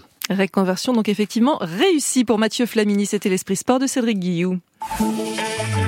Savez-vous que la championne Marie Marvin a inventé l'avion ambulance Les Odyssées. Le podcast d'histoire et d'aventure de France Inter pour les 8-12 ans. Laure Grand Besançon. Et ce mois-ci, La fiancée du danger, le destin de la diva Oum Kalsoum et Vincent Munier sur les traces du loup blanc de l'Arctique. N'oubliez pas vos mots. Les Odyssées de France Inter 120 aventures à télécharger sur l'appli Radio France. avec Pronote. Toute la vie scolaire en une seule appli, maintenant aussi disponible pour les écoles primaires. 6h12. France Inter. Le 5-7. Pour la première fois en France, une laiterie se transforme en usine de boissons végétales, signe des temps et virage stratégique. Pour le groupe Danone, il a investi 43 millions d'euros dans son site historique de Villecontal-sur-Arros dans le Gers. C'est le reportage grand angle d'Agnès Soubiran. La recette a changé. La farine d'avoine et les enzymes ont remplacé le lait et les ferments. Michel, chef d'équipe, 30 ans d'usine. Actuellement, nous utilisons l'avoine provenant d'Espagne, à quelques kilomètres d'ici. Et on mélange avec l'eau de la Rosse. C'est la rivière qui borde tout le long de l'usine. Le matériel est flambant neuf, tout a été changé sous la houlette de Mina Bloury, la directrice de l'usine. Les lignes de conditionnement que vous voyez sont neuves parce que voilà, on n'avait pas euh, ce type de conditionnement là dans le yaourt. Et bien sûr, on a investi énormément euh, sur euh, la formation pour accompagner le salarié dans ce changement. Les 138 salariés ont effectivement dû se former, 110 heures par personne, et au bout de deux ans d'efforts, une fierté, partagée ce jour-là par le PDG de Danone, Antoine de Saint-Afrique, venu en personne pour l'inauguration. Cette usine, qui était une usine typiquement française, euh, demain exportera 90% de sa production. Donc le- les productions de la Gascogne et du Gers euh, voyageront à travers la totalité de l'Europe. Donc continue à développer un marché qui est vraiment un marché d'avenir. Un marché du végétal qui ne représente aujourd'hui en France que 4% en volume, mais plus de 7% en valeur, grâce à des marges confortables. Un changement qui a bouleversé les 850 habitants de Villecontal sur Arros, mais c'est aussi pour le maire, Mathieu Mora, la confirmation d'un engagement. Les retombées euh, des groupes industriels tels que Danone nous permettent euh, de proposer des offres de services qui répondent euh, à notre territoire rural avec ses difficultés dans le monde agricole, dans le monde social. Quant aux 200 producteurs de lait, ils ont trouvé de nouveaux débouchés, mais le contexte actuel incite à la prudence, estime Michel Casabonne de la FDSEA. Localement et momentanément, on a retrouvé un équilibre. Combien de temps Comment ça va durer? On a le droit de se poser la question. Bientôt, l'usine tournera 24 heures sur 24, 7 jours sur 7, pour produire non plus 300 000 packs de yaourt aux fruits par jour, mais 300 000 briques de boissons d'avoine. L'usine Danone de Villecontal sur Arros, nouveau leader du lait d'avoine en Europe. C'était le reportage grand angle d'Agnès Soubiran. Il est 6h14, c'est l'heure de la revue de presse. Bonjour Laetitia Gaillet. Bonjour Mathilde. Les unes des journaux sont partagées. Il y a des journaux qui saluent Robert Banater à qui un hommage national a été rendu hier. C'est l'adieu national à un grand homme pour les dernières nouvelles d'Alsace. Robert Badinter vers le Panthéon pour l'Est républicain et le républicain lorrain. Et puis il y a les journaux aussi qui font des gares et des TGV. Leurs photos de une, grève des contrôleurs oblige. La dépêche du midi opte pour l'entrée d'une gare avec ce week-end galère en vue à la SNCF. Version intérieure d'une gare pour Ouest France, grève à la SNCF, à quoi s'attendre ce week-end? Version gare bondé en première page de Sud-Ouest, la grève fait dérailler nos vacances. Version tête de TGV pour le Parisien, l'épreuve sociale avant les JO. Et enfin, il y a les gros titres sans photo, Le Figaro en colère, la grève des contrôleurs suscite l'indignation générale. Une autre colère s'affiche en une, cette fois du journal du Centre, celle des sportifs handisport du Nivernais, des bâtons dans les roues, titre le journal. Et c'est l'article que vous avez retenu ce matin. Dans la Nièvre, aucun athlète n'ira aux Jeux paralympiques cet été. La Nièvre n'aurait-elle pas de talent? Non, dit le journal du centre, c'est parce qu'elle manque de relais sur le terrain. Il y a des structures accessibles, mais les responsables de clubs sont souvent réticents à voir de nouveaux publics arriver. Ils nous sortent l'excuse du matériel qu'ils n'ont pas pour accueillir des handicapés, dit Elodie Gauthier, salariée au sein du comité, mais nous, on l'a et il est mis à disposition. Les clubs parlent ensuite du manque de créneaux. Nathalie Laurent, la présidente du comité, note aussi il y a quasiment un club de randonnée par commune. Ils sont assez fermés parfois, ils accueillent des handicapés. Et quand on se rapproche d'eux, ils répondent Ah non, on en a déjà un très chic. Le comité départemental handisport de la Nièvre parle de barrières invisibles. Une autre. Pour pratiquer un sport, il faut pouvoir aller à la piscine, au gymnase. Nouveau mur, le déplacement. On peut bénéficier d'un bon de transport, mais pour l'obtenir, c'est le parcours du combattant. Le traitement du dossier peut prendre neuf mois. Résultat, une bonne partie des handicapés jettent l'éponge. Nous parlons pas des politiques, politiquement corrects. On est soutenu dans les discours, mais c'est à peu près tout. La preuve par les subventions, depuis le Covid, elles ont été divisées par deux. Laetitia Gaillet, prochaine revue de presse à 9h moins le quart. Il est 6h17, après Mulhouse hier, l'esprit d'initiative pose son micro à une vingtaine de kilomètres plus à l'est. Bonjour Cécile Bidot. Bonjour Mathilde. Sur la commune de Kems, vous avez rencontré des habitants qui inventent le monde de demain. Oui, c'est après avoir vu le documentaire de Cyril Dion, Demain, qu'ils commencent à réfléchir. Comment agir ensemble pour créer un modèle plus vertueux Ils se tournent vers le mouvement Colibri qui soutient les initiatives de transition écologique et se réunissent pour construire leur idéal, pierre par pierre. L'archipel de Kems est né. Première étape, un jardin pédagogique pour les enfants. Ensuite, un groupement d'achat associatif pour vendre des produits bio et locaux. La question de l'autonomie alimentaire devient centrale. Il n'y a pas de maraîcher dans la commune. La municipalité et l'association décident d'en salarier un et de créer une ferme sur l'ancien terrain de foot. De gauche à droite, là, on a la roquette là-bas, le pourpier qui est là, les oignons, radis et de la mâche. Julien Broual produit tout en bio en travaillant la terre le moins possible. Je dis souvent qu'on essaie de tendre vers l'autonomie alimentaire et pas d'atteindre, parce que c'est pas 100% autonome. L'idée, c'est faut pas confondre l'autarcie et l'autonomie. Au sein de l'autonomie, on peut imaginer des échanges avec euh, un extérieur qui soit proche.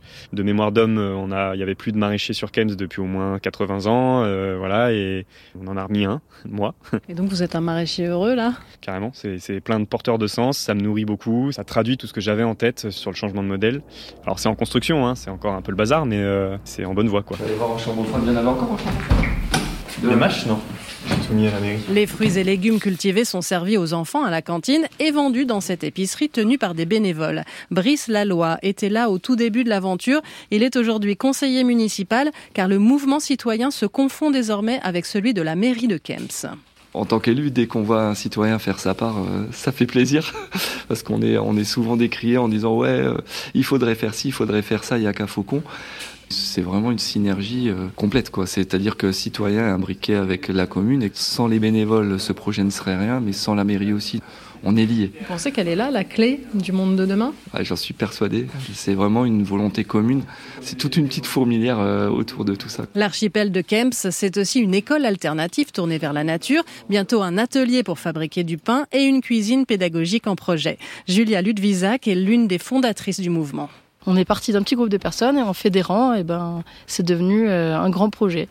On a la chance de pouvoir euh, nourrir tous nos besoins et d'en arriver à la quête de sens et de pouvoir euh, se demander euh, ce qu'on veut pour nos enfants, ce qu'on veut comme monde pour demain. Ils sont même au cœur du projet, j'ai envie de dire. C'est surtout pour eux qu'on fait tout ça. la relève, elle est là. Les colibris font des petits, donc, et ils ont bien l'intention de continuer à apporter leurs multiples gouttes d'eau, notamment en augmentant les surfaces maraîchères pour tendre vers cette autonomie alimentaire. L'archipel de Kems, mise en lumière ce matin dans votre chronique Cécile Bidot, Esprit d'initiative. France Inter. Mathilde Munoz. Il est 6h20. Elle s'appelait Lily. Elle avait 15 ans. Elle s'est pendue il y a trois semaines dans sa chambre d'hôtel près de Clermont-Ferrand. Un rassemblement est organisé aujourd'hui à Clermont devant le conseil départemental du Puy-de-Dôme. Cette jeune fille était suivie par l'aide sociale à l'enfance depuis ses trois ans. C'est à cet âge-là qu'elle a été retirée à la garde de sa mère. Bonjour Lies Loufoque. Bonjour. Vous êtes l'un des porte-voix de ces enfants placés. Vous avez vous-même été pris en charge par l'aide sociale à l'enfance. Vous avez fait partie du Conseil national de la protection de l'enfance. Comment se fait-il qu'une enfant de 15 ans, une mineure donc, se retrouve ainsi à vivre dans un hôtel. C'est le résultat d'un système euh, qui aujourd'hui est à bout de souffle, n'est plus en capacité de pouvoir répondre euh, à son objectif premier qui est de protéger les enfants pour plusieurs raisons. D'abord parce qu'aujourd'hui dans le système de protection de l'enfance, à l'aide sociale à l'enfance, on manque cruellement de place pour accueillir les enfants dont la justice ordonne le placement, ce qui fait qu'on a des départements qui se retrouvent en position de devoir euh, placer des enfants dans des hôtels ou dans des campings, alors que euh, les différentes affaires qui ont précédé parce qu'il y a deux ans déjà, il y a eu un, un, un, jeune de 17 ans qui est mort aussi, qui vivait dans un hôtel. Oui, on a eu plusieurs. Il y a eu pas Nour, euh, non, malheureusement, il y a eu Nour à Paris qui, qui s'est jeté dans la Seine, euh, qui était également placé en hôtel. Il y a eu le cas de Jess qui a été poignardé par un autre enfant placé dans un hôtel à Suresnes. Il y a eu le cas euh, d'Anthony Lambert qui a été tué dans un camping en Saône-et-Loire. Mhm. malheureusement, ces affaires, elles sont, elles sont récurrentes et on alerte tout le temps, à chaque fois, en disant si nous n'interdisons pas ce mode de placement, si nous ne créons pas de nouvelles places, si nous n'améliorons pas les conditions de travail des travailleurs sociaux, il y aura d'autres drames. Et systématiquement, il y en a.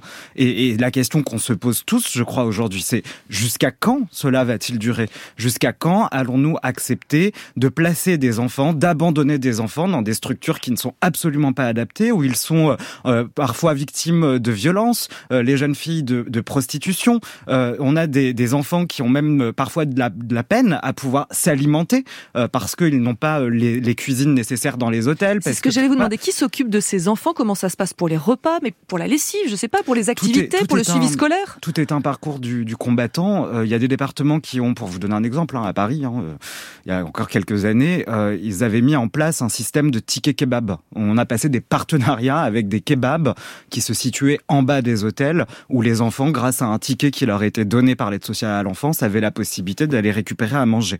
Voilà.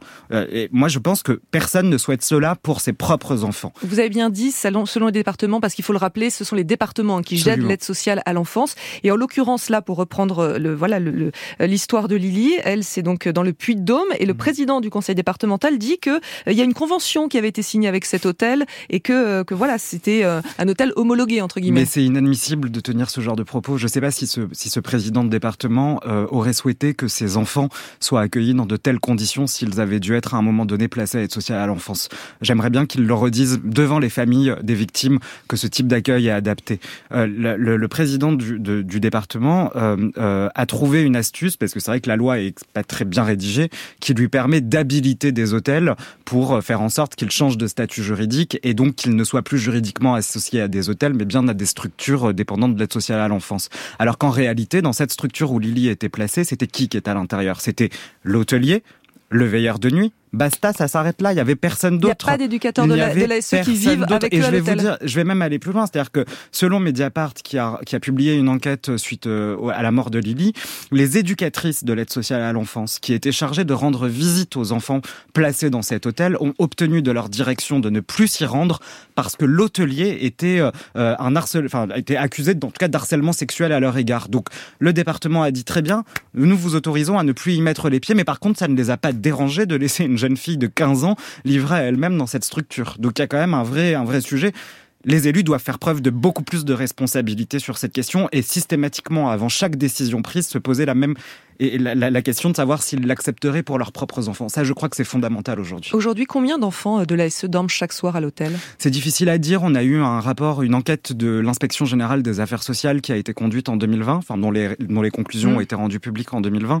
et qui faisait état de, euh, 8, enfin de 8500 à 10 500 enfants qui étaient à cette époque-là placés mmh. dans des hôtels. Sauf que depuis ces dernières années, la situation, elle s'est considérablement dégradée. Le nombre de mesures de placement ordonnées par la justice qui sont non exécutées c'est-à-dire qui ne sont pas mises en œuvre et où les enfants restent en danger dans leur famille, euh, c'est enfin, démultiplié. Euh, Mais on n'a pas de statistiques plus récentes. Non, malheureusement. Et c'est d'ailleurs euh, l'une des choses que moi je demande au gouvernement, c'est que là, euh, très vite, dans, dans les jours qui viennent, dans les semaines à venir, il y ait de nouveau une saisine de l'inspection générale des affaires sociales qui permette de faire un état des lieux beaucoup plus clair quatre ans après la première étude, la première enquête qui a été menée. Parce que si l'on veut interdire un dispositif, encore, encore faut-il savoir à combien d'enfants celui-ci s'adresse. Et, en l'occurrence, aujourd'hui, on navigue, on navigue, enfin, on est dans le flou. Mais vous avez dit, euh, si on veut interdire ce dispositif, mais en théorie, il est interdit, puisque il y a la loi attaquée il y a deux ans qui a été adoptée, qui prévoyait euh, justement là pour cette année d'interdire purement et simplement les placements d'enfants euh, dans des hôtels. Pourquoi n'est pas appliquée cette loi? Alors pour plusieurs raisons. D'abord parce que le, gouvernement n'a pas pris les décrets d'application de la loi. Ça c'est un vrai scandale également parce que quand la loi a été promulguée en 2022, le Parlement a, enfin, a dit en gros au gouvernement nous ne pouvons pas interdire du jour au lendemain le placement mmh. des enfants à l'hôtel. Il y en a 10 500. Donc, on joue le jeu, c'est-à-dire mmh. on laisse au département euh, deux années pour s'organiser, débloquer des fonds, euh, aller chercher les excédents budgétaires mmh. euh, que certains peuvent parfois chaque année dégager pour essayer de créer un système de protection de l'enfance qui soit suffisamment solide. Force est de constater deux ans après que les départements ne sont pas, ne se sont pas organisés, n'ont pas débloqué les fonds, n'ont pas créé de nouvelles structures, voire même n'ont pas amélioré les conditions de travail de leurs travailleurs sociaux pour permettre justement à ce qu'il y ait des, de la présence éducative dans ces lieux-là. Et le gouvernement n'a, au bout de deux ans, toujours pas publié le décret d'application de cette loi, tout comme il n'a pas publié le décret qui visait à organiser la phase transitoire. Parce que si le Parlement a dit, OK, on laisse deux ans au département pour interdire, c'était pas non plus open bar. C'est-à-dire mmh. que les enfants de moins de 16 ans, les enfants handicapés, avaient une interdiction dès 2022 de se, de se trouver placés dans un hôtel. Lily, elle avait 15 ans. Elle avait moins de 16 ans. Lily, elle avait fait une tentative de suicide avant même d'avoir euh, d'avoir été euh, placée dans cet hôtel. On l'a quand même mise dans un hôtel. Mmh. Lily, elle cochait toutes les cases de ce qui était interdit dès 2022. C'est pour ça que pour moi, euh, au-delà de la colère, c'est énormément d'incompréhension dans la manière dont on conduit cette politique publique aujourd'hui. Et je sais ce qui vous met en colère également, c'est que on n'en parle pas beaucoup de Lily. Non, on n'en parle pas beaucoup et ça c'est systématiquement comme ça. Il y a, cette sensation assez euh, assez révoltante de se dire qu'il y a des vies euh, qui comptent moins euh, que celles des autres, celles qui touchent, les, les vies d'enfants placés aujourd'hui. Il y a vraiment cette sensation qu'on n'intéresse personne quand on, alerte, quand, on se, quand chaque jour on dénonce des dysfonctionnements qui sont massifs en protection de l'enfance, qui ont des conséquences dramatiques, qui parfois même conduisent à la mort d'enfants, on a l'impression de crier dans le vide. Il faut qu'il y ait un sursaut collectif, il faut que chacun s'empare de ce sujet, il faut que nous, en tant que citoyens, nous demandions à nos élus de rendre des comptes c'est fondamental parce que ces enfants, ils sont placés sur décision de justice euh, et, ils sont sous notre responsabilité. Ils sont pas sous la responsabilité de leurs parents, ils sont sous la responsabilité de la société. Et la société, c'est nous. Et j'espère que votre message va porter ce matin, Lies Loufoque. Merci beaucoup euh, d'être venu sur France Inter. Il est 6h28. France Inter, c'est aussi sur les assistants vocaux. Sur Alexa, dites Alexa, lance France Inter. France Inter, le direct. Pour écouter la radio en direct. À la maison, en voiture, sur mobile, France Inter, à portée de voix.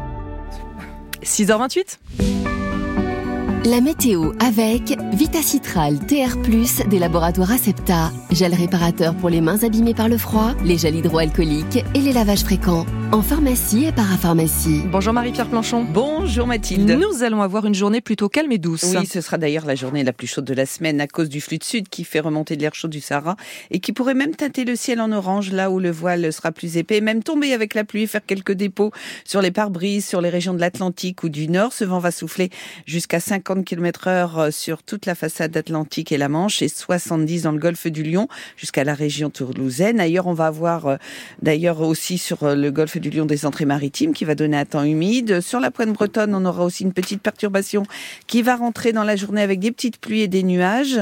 Partout ailleurs, eh bien, ce sera un ciel voilé, des nuages moyens, dans une ambiance qui reste toujours lumineuse.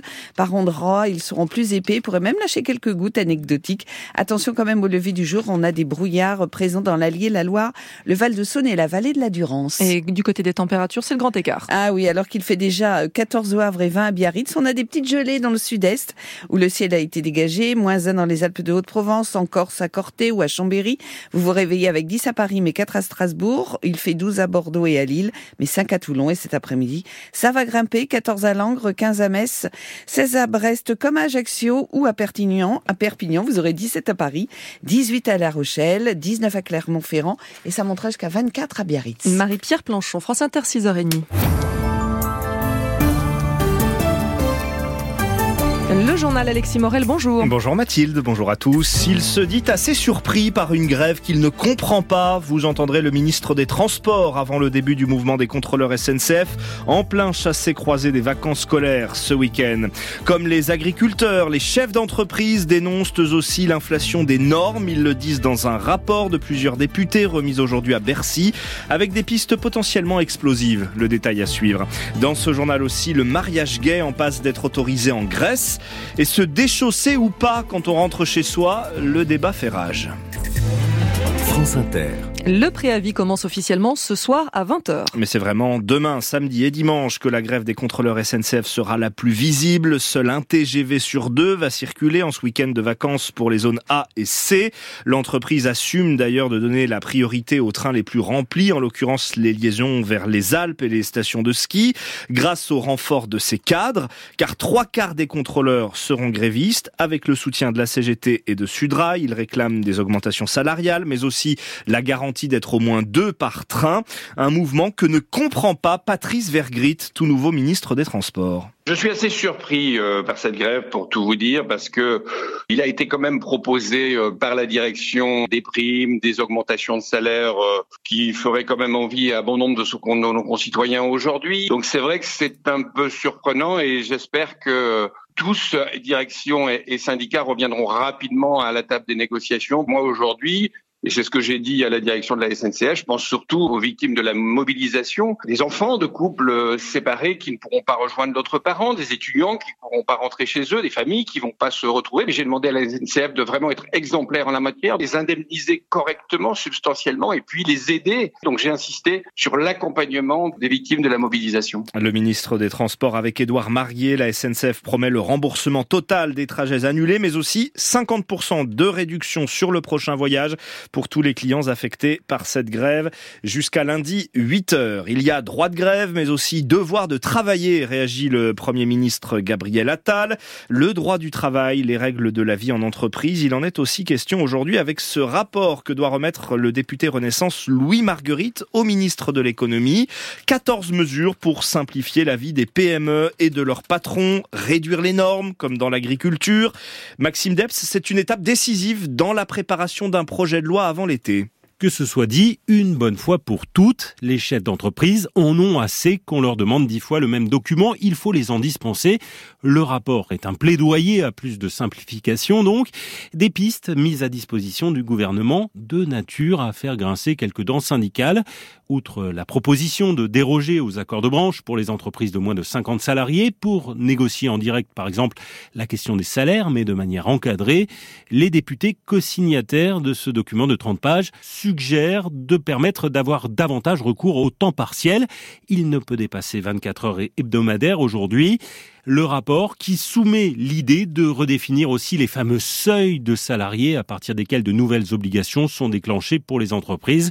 Il faut plus de souplesse, jugent en tout cas les auteurs, qui formulent une autre proposition qui ne manquera pas de faire bondir sans doute, celle de réduire le délai dont dispose un salarié pour contester son licenciement, idée déjà évoquée par Bruno Le Maire en fin d'année dernière. Le débat sur un congé menstruel de retour cette fois au Sénat où une proposition de loi socialiste doit être, doit être débattue aujourd'hui. Le texte prévoit un arrêt maladie spécifique en cas de règles douloureuses, maximum deux jours par mois, sans délai de carence. Mais ce congé a bien du mal à convaincre au Parlement. Les sénateurs l'ont rejeté en commission et à l'Assemblée, il n'a jamais pu être mis à l'ordre du jour. Un député français soupçonné d'avoir servi les intérêts du Qatar au sein de l'Assemblée nationale. Oui, nouvelle révélation ce matin de la cellule investigative de Radio France avec le collectif Forbidden Stories et le journal Le Monde dans cette vaste affaire de trafic d'influence au profit de puissances étrangères.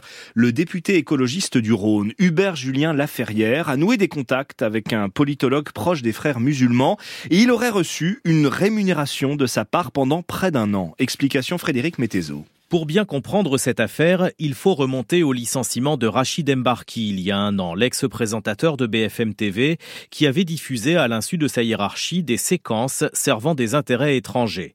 À l'époque, il désigne un commanditaire, le lobbyiste Jean-Pierre Dution, qui reconnaît aujourd'hui l'avoir payé pour cela. Une enquête est ouverte et les policiers découvrent que Jean-Pierre Dution était en affaire avec le politologue Nabil Enasri, un proche du Qatar et de l'idéologie des frères musulmans. En 2021 et 2022, et Nasri et Dution sollicitent le député Hubert Julien Laferrière pour qu'il prenne publiquement position dans l'intérêt du Qatar. Selon nos informations, Nabil et Nasri auraient rémunéré Hubert Julien Laferrière 5000 euros mensuels pendant près d'un an de l'argent qui provenait du Qatar. Nabil Nasri est incarcéré, mis en examen pour corruption et trafic d'influence d'agents publics. Hubert Julien Laferrière et son avocate n'ont pas souhaité s'exprimer. Le député, qui bénéficie de son immunité parlementaire, n'est pas mis en examen. Et cette enquête est à retrouver dès maintenant en intégralité sur franceinter.fr. L'État condamné pour faute lourde pour avoir empêché un vigneron du Loir-et-Cher de retrouver son père mourant pendant le premier confinement en avril 2020. Les gendarmes lui avaient barré le passage vers l'île de Ré où résidait son père. Malgré une attestation de déplacement pour motif impérieux, les pouvoirs publics devront lui verser 12 000 euros. Vous entendrez le témoignage de cet homme dans le journal de 7 heures. Aux États-Unis, le centre-ville de Kansas City était bondé hier soir pour fêter la victoire de l'équipe de la ville en finale du Super Bowl. Mais en fin de parade, des tirs ont éclaté. Ils ont fait au moins un mort et une vingtaine de blessés. La police a interpellé trois suspects. Le maire démocrate de Kansas City dit sa colère face à la violence par arme à feu. La Grèce devrait devenir aujourd'hui le premier pays orthodoxe au monde à légaliser le mariage homosexuel. Les députés doivent se prononcer sur le projet de loi du gouvernement conservateur qui ouvre aussi le droit à l'adoption pour les couples de même sexe. Peu de suspense, peu de hein. même une partie de, de l'opposition doit soutenir le texte. Et ce sera un tournant, Valérie Crova, pour ce pays où l'Église exerce toujours une grande influence. C'était une promesse électorale du Premier ministre Mitsotakis et de son parti Nouvelle Démocratie, permettre aux couples du même sexe de s'unir civilement de manière à ce que les enfants qu'ils pourront adopter bénéficient des mêmes droits que ceux des couples hétérosexuels. Si les récents sondages montrent que les Grecs restent partagés sur la question du mariage pour tous, les jeunes, eux, y sont favorables à 80%. Les mentalités évoluent dans un pays à la traîne en matière des droits LGBT+. La puissante Église orthodoxe considère toujours l'homosexualité comme un péché. Elle a même envoyé des lettres aux 300 députés grecs pour exprimer son opposition au mariage pour tous. La légalisation du mariage homosexuel ne pourra se faire qu'avec les voix des parlementaires de gauche dont le soutien est quasiment acquis. Au-delà du principe de l'égalité des droits, le projet de réforme vise aussi à aligner la Grèce sur les autres pays de l'Union européenne. 15 des 27 ont déjà entériné le mariage homosexuel. Valérie Crova. Y a-t-il eu triche sur le dernier Vendée Globe il y a trois ans? La Fédération française de voile ouvre une enquête. Selon nos informations, la skippeuse Clarisse Kremer est soupçonnée d'avoir été aidée euh, dans sa trajectoire depuis la Terre par un autre marin, en l'occurrence son mari, Tanguy le Turquet. Or, le Vendée Globe est une course en solitaire sans assistance. Il faut normalement se débrouiller tout seul sur son bateau. Rien de flamboyant, même inquiétant parfois, mais le PSG assure l'essentiel en huitième de finale allée de la Ligue des champions de foot. 2-0 hier soir au Parc des Princes face à la Real Sociedad. Encore une fois, les Parisiens peuvent remercier Kylian Mbappé. Il faudra confirmer au match retour dans trois semaines en Espagne. Une fois rentrés au vestiaire, les footballeurs raccrochent leurs crampons. Et vous, Mathilde, quand vous, vous rentrez chez vous, vous vous déchaussez Ah oui. Ah, il y a clairement deux camps, hein, entre ceux qui gardent leurs souliers à l'intérieur et ceux qui demandent même à leurs invités de les enlever. Non, je vais pas jusque-là. Ah, c'est assez clivant en tout cas, comme l'a constaté Martin Dufaux dans un square parisien. Nicolas, jardinier municipal, vit seul et quand il rentre chez lui après sa journée les pieds dans la terre, je garde mes chaussures et je les enlève au bout d'un moment. Euh, Ouais, confort, euh, des fois la flemme, euh, voilà. Retirer ses souliers chez les autres l'embête aussi, mais chez Faïz, rencontré quelques mètres plus loin, bottine aux pieds, Nicolas ferait bien de penser à demander. Bah oui, quand même, c'est pas très propre quoi. J'aimerais bien le demander, mais euh, en France, on se sent gêné de demander à ses amis d'enlever ses chaussures. Enlever ses baskets en rentrant fait même partie d'un rituel obligatoire pour vieux, un Gabonais de 49 ans. J'enlève les chaussures d'abord, les chaussettes, je vais à la douche avec mes petits sandales, on se lave, on prend une douche, c'est évident, en tout cas pour moi c'est évident. Et pour vous? Bah moi chez moi on garde les chaussures. Même à la maison Ouais. Wow. Et c'est vrai, nos semelles à chaussures sont des nids à saleté. Selon une étude américaine, 95% transportent des bactéries fécales, un tiers la bactérie E. coli. Alors Pierre Parnex, le président de la Société française d'hygiène hospitalière, a choisi son camp. Quand vous rentrez chez vous, il faut enlever ses chaussures déjà pour une question de propreté, pour pas salir les sols. Une fois qu'on les a enlevées, ben on va se laver ou se désinfecter les mains avec une solution hydroalcoolique, comme ça les germes qu'on a ramassés de ces chaussures, on ne les portera pas à sa bouche et on n'aura pas d'infection. Ensuite, pour vos visiteurs, c'est à vous de trancher. Et puis tout l'enjeu, c'est d'avoir des chaussons au niveau, quoi des, chaussons assez sexy, sans chaussures. Vous dites chaussons, pantoufles, vous? Ah, chaussons. C'est comme pain au chocolat et chocolatine. Je crois qu'il y a, deux écoles. Voilà, on va lancer le débat, Alexis.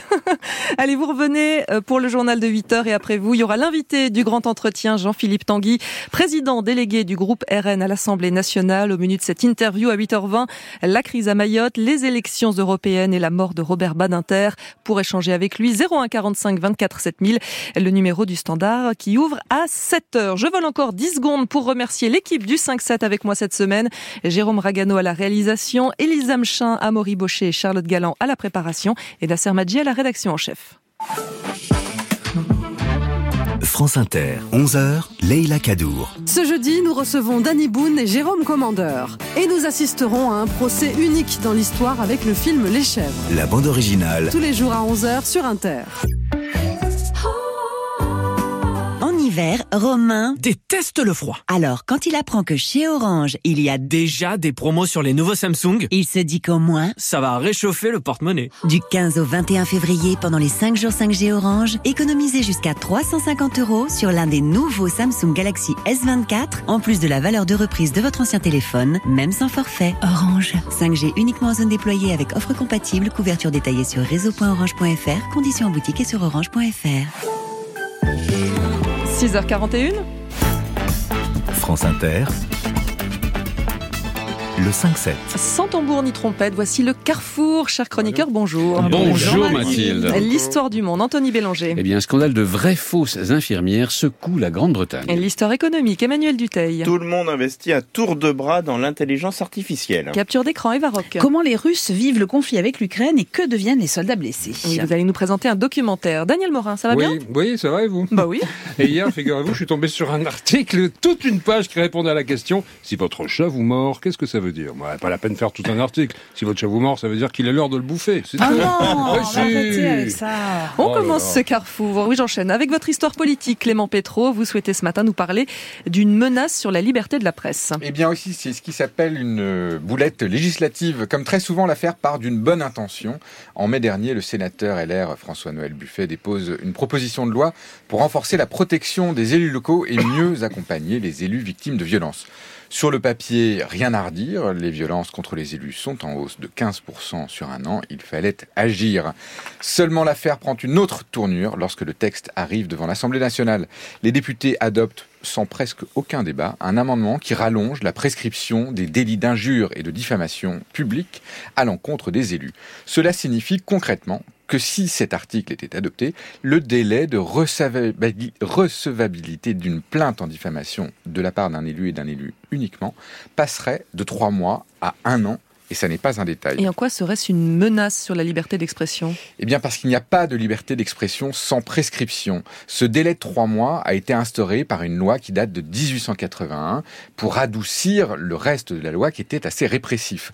À cette époque, l'information circulait sur papier et à la vitesse du train à vapeur. Ce délai était délibérément court, justement pour éviter aux médias de vivre sous la menace permanente des procédures coûteuses. S'il fallait adapter ce délai à la vitesse de circulation de l'information d'aujourd'hui, il faudrait non pas le rallonger, mais le raccourcir à quelques jours. Alors vous allez penser que je suis un peu corporatiste, mais cette prescription d'un an, pour mieux punir les excès des anonymes qui sévissent sur les réseaux sociaux, revient à fragiliser la liberté des journalistes. C'est totalement invraisemblable. Et cela ne réglera pas le problème des élus? Eh bien non, car ce n'est pas en fragilisant la liberté d'expression que l'on aide les élus, et ce n'est pas non plus en votant une mesure démagogique que l'on redonne la foi en la démocratie. De manière plus générale, cet épisode affligeant devrait nous mettre en garde quant à toutes les pulsions de régulation de l'information. Lorsque quelqu'un vous explique qu'il faut mieux encadrer la liberté d'expression, il faut comprendre qu'il est en réalité favorable à restreindre cette liberté d'expression.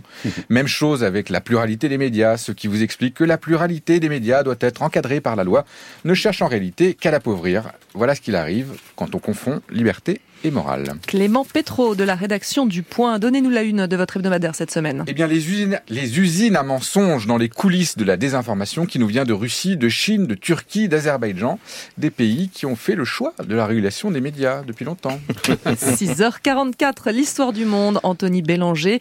Une fraude fait la une de toute la presse britannique, une fraude à l'échelle industrielle. Oui, plus de 700 infirmières et sages-femmes d'origine nigériane font l'objet en ce moment même d'une enquête. C'est l'organisme britannique chargé de certifier la qualité de ces professionnels de santé qui a tenu hier à rendre public l'énormité du scandale. Cela faisait plusieurs semaines hein, que des rumeurs couraient sur ces soignantes nigérianes. Cette fois-ci, il ne s'agit plus de rumeurs, mais bien de la mise au jour d'une escroquerie à grande échelle. On soupçonne ces femmes d'avoir triché au test qui permet au Conseil des infirmières et des sages-femmes, le NMC, c'est l'équivalent de l'ordre des infirmiers en France, de vérifier les compétences d'infirmières étrangères qui veulent pratiquer au Royaume-Uni. Voilà, c'est dit.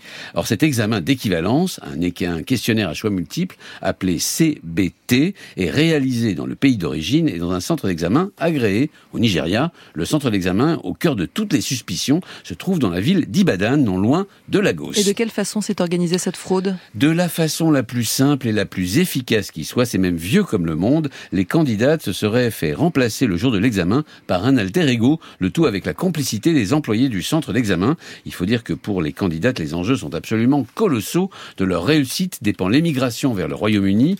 Au Nigeria, elles sont payées entre 120 et 240 euros par mois. En Grande-Bretagne, elles peuvent s'attendre à un salaire 20 à 30 fois plus élevé. Or, le scandale n'en est qu'à ses débuts. Plus d'infirmières pourraient donc être concernées? En tout, on parle d'environ 2000 dossiers suspects provenant du même centre d'examen nigérian. Et or, il faut il faut étudier chacun de ces dossiers avant de porter un jugement de radiation. Pour le moment, seuls 48 ont reçu une mise en demeure, mais devant l'énormité de la fraude et le nombre de personnes concernées, le Conseil pourrait simplement exiger que tout le monde repasse le fameux examen, mais en Grande-Bretagne cette fois. Il y a beaucoup d'infirmières nigérianes au Royaume-Uni? Alors, elles représentent le troisième contingent de personnel de santé étranger dans le pays, derrière les Indiennes et les Philippines. D'une façon générale, un tiers des infirmières exerçant en Grande-Bretagne sont étrangères, un record absolu dans l'histoire du pays, et le phénomène ne fait que s'accentuer. Sur les six derniers mois de l'année, la moitié des nouveaux personnels inscrits au registre des infirmières et sages-femmes sont étrangers. il va falloir encore accélérer parce qu'à population équivalente, il y a en Grande-Bretagne un quart d'infirmières, sages-femmes et aides-soignantes de moins qu'en France. Une situation qui est évidemment aggravée par le Brexit. Fini le recrutement de proximité de portugaises, roumaines et bulgares. Le Conseil des infirmières et des sages-femmes britanniques a dû ouvrir 800 centres d'examen dans le monde entier s'exposant d'évidence à ce type de fraude massive. Anthony Bélanger pour l'histoire du monde.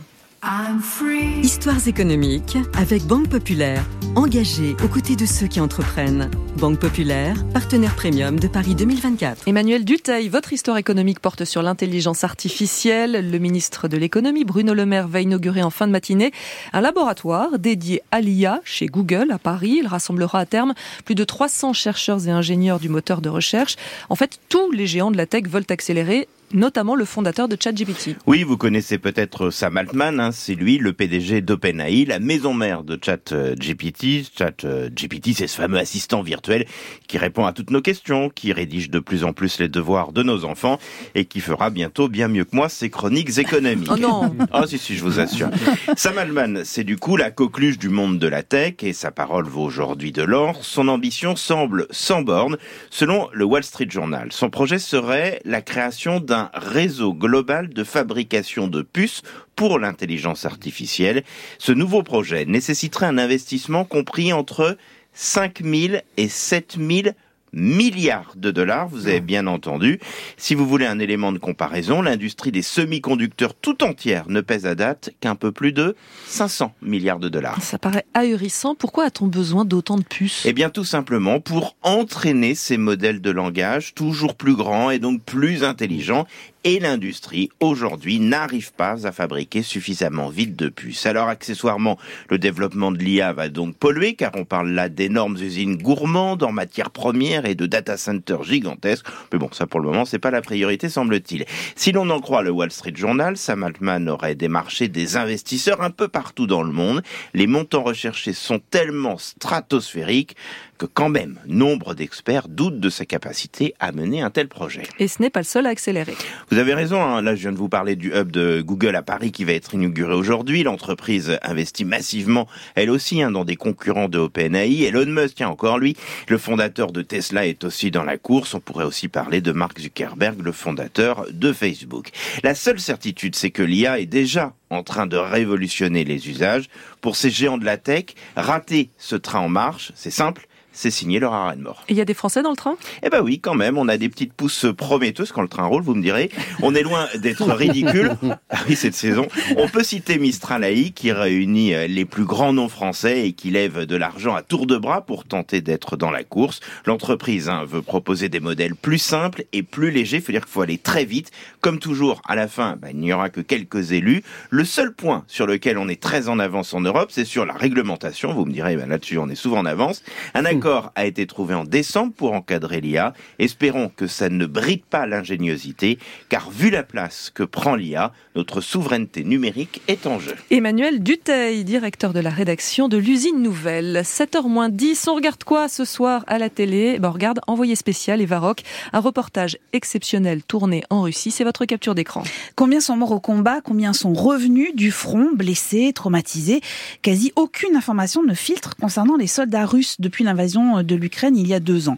Le grand reporter Luc Lacroix a réussi à visiter un hôpital situé dans le Donbass où sont soignés ces militaires. Alors sur leur lit, certains se disent prêts à repartir immédiatement, d'autres gravement blessés considèrent que c'est le prix à payer dans un conflit.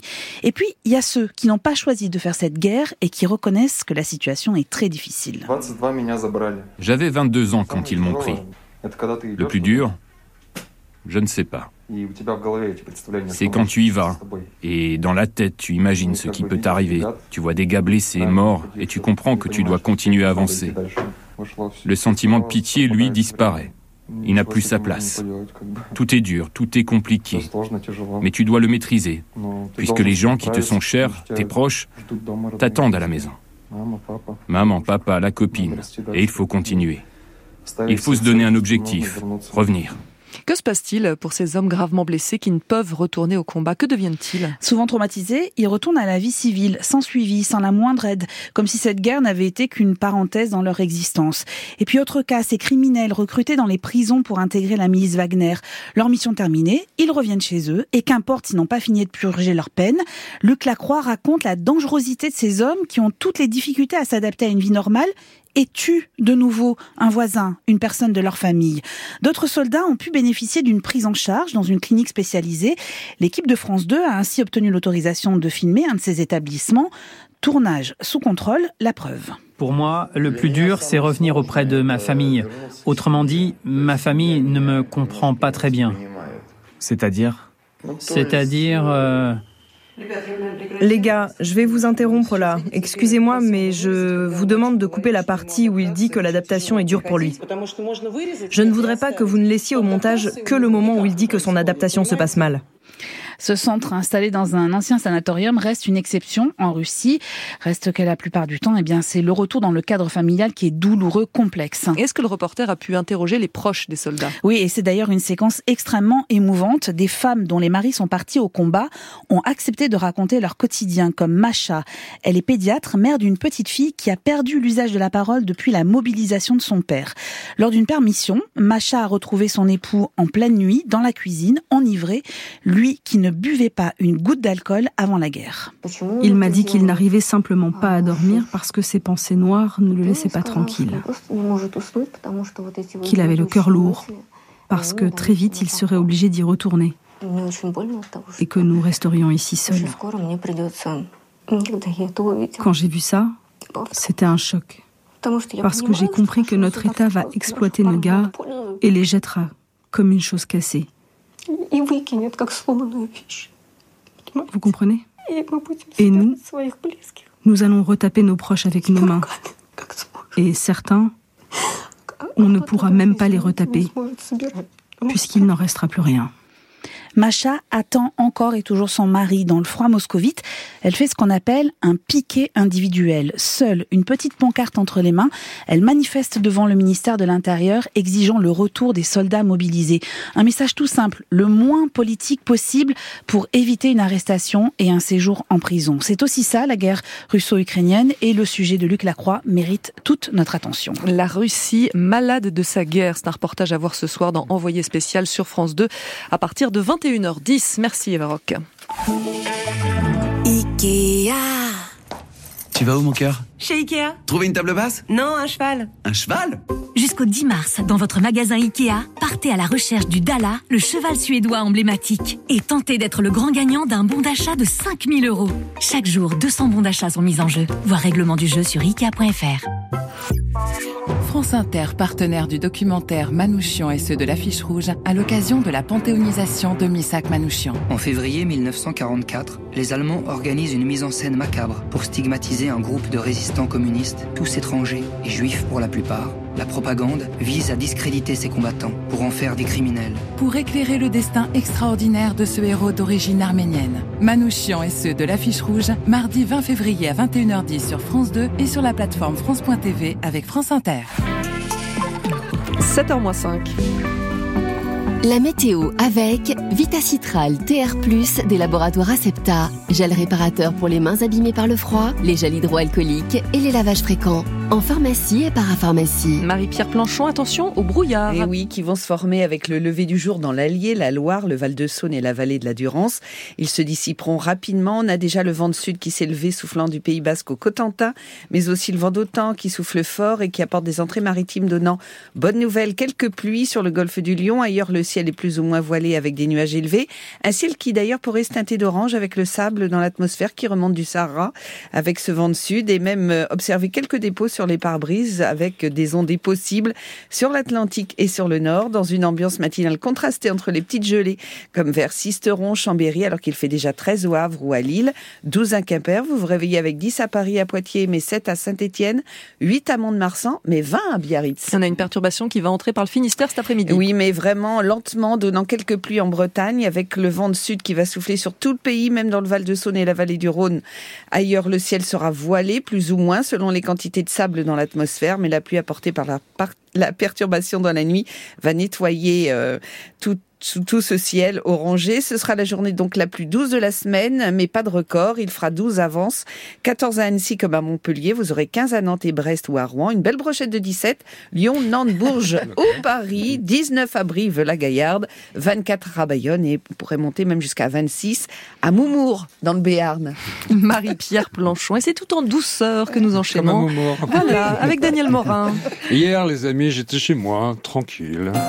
Tranquille, en train de regarder un petit porno andalou que m'avait conseillé Clément Pétro, le journaliste politique, assis en ce moment à ma droite. Le porno andalou, c'est comme tous les pornos, sauf il y a des castagnettes. Alors, les castagnettes, c'est joli un peu, mais assez vite, euh, t'en peux plus. Du coup, j'arrête le visionnage et je me fais une petite sieste. À peine endormi, oh, le téléphone sonne. Allô, Daniel Oui, c'est Pétro, alors T'as aimé Quoi bah, Le film, El Magnifico Culo de Dolores, le porno andalou. Moi, j'ai pas vu la plus-value andalouse. Écoute, moi je suis 100% pour le porno régional. Ça porte de vraies valeurs patrimoniales. Mais bon, t'inquiète Daniel, hein. j'en ai plein d'autres des pornos de région. On va trouver celui qui te convient. Il est sympa, Petro, mais un peu étrange quand même. Hein. Bah, c'est le problème des journalistes de presse écrite de droite. Ils ont trop de temps libre. Alors sinon, à part ça, les amis, je suis scandalisé. Vous savez ce que c'est la dernière tendance au chapitre développement personnel? C'est de ne pas prendre de plaisir. Je vous assure, il y a des cons qui recommandent ça. Se débarrasser des plaisirs simples et régressifs qui vous éloignent du vrai bonheur. J'aimerais tellement tomber sur quelqu'un qui croit en ça et qui viendrait me voir. Salut Daniel, j'ai l'impression que tu es ce qu'on appelle un bon vivant. C'est pas faux, Esteban. Manger un plat qui a du goût, boire une bière entre amis, prendre une douche bien chaude. Tu penses que c'est ça le bonheur, n'est-ce pas? Euh, Oui. Eh bien, tu fais fausse route. Ces petits plaisirs du quotidien t'éloignent du vrai bonheur. Le bonheur est dans la privation et dans l'inconfort. Ça te fait sortir des schémas bourgeois, des petites satisfactions égoïstes et illusoires. tu te crois heureux, mais tu ne l'es pas. En réalité, Daniel, tu n'es qu'une petite catin, la solde des plaisirs éphémères. Tu ne dis rien, Daniel. Tu en penses quoi? Ton discours m'a touché, Esteban. Je m'interroge. Tu t'interroges sur quoi, Daniel? Je me demande si j'attends un peu ou si je te cogne maintenant.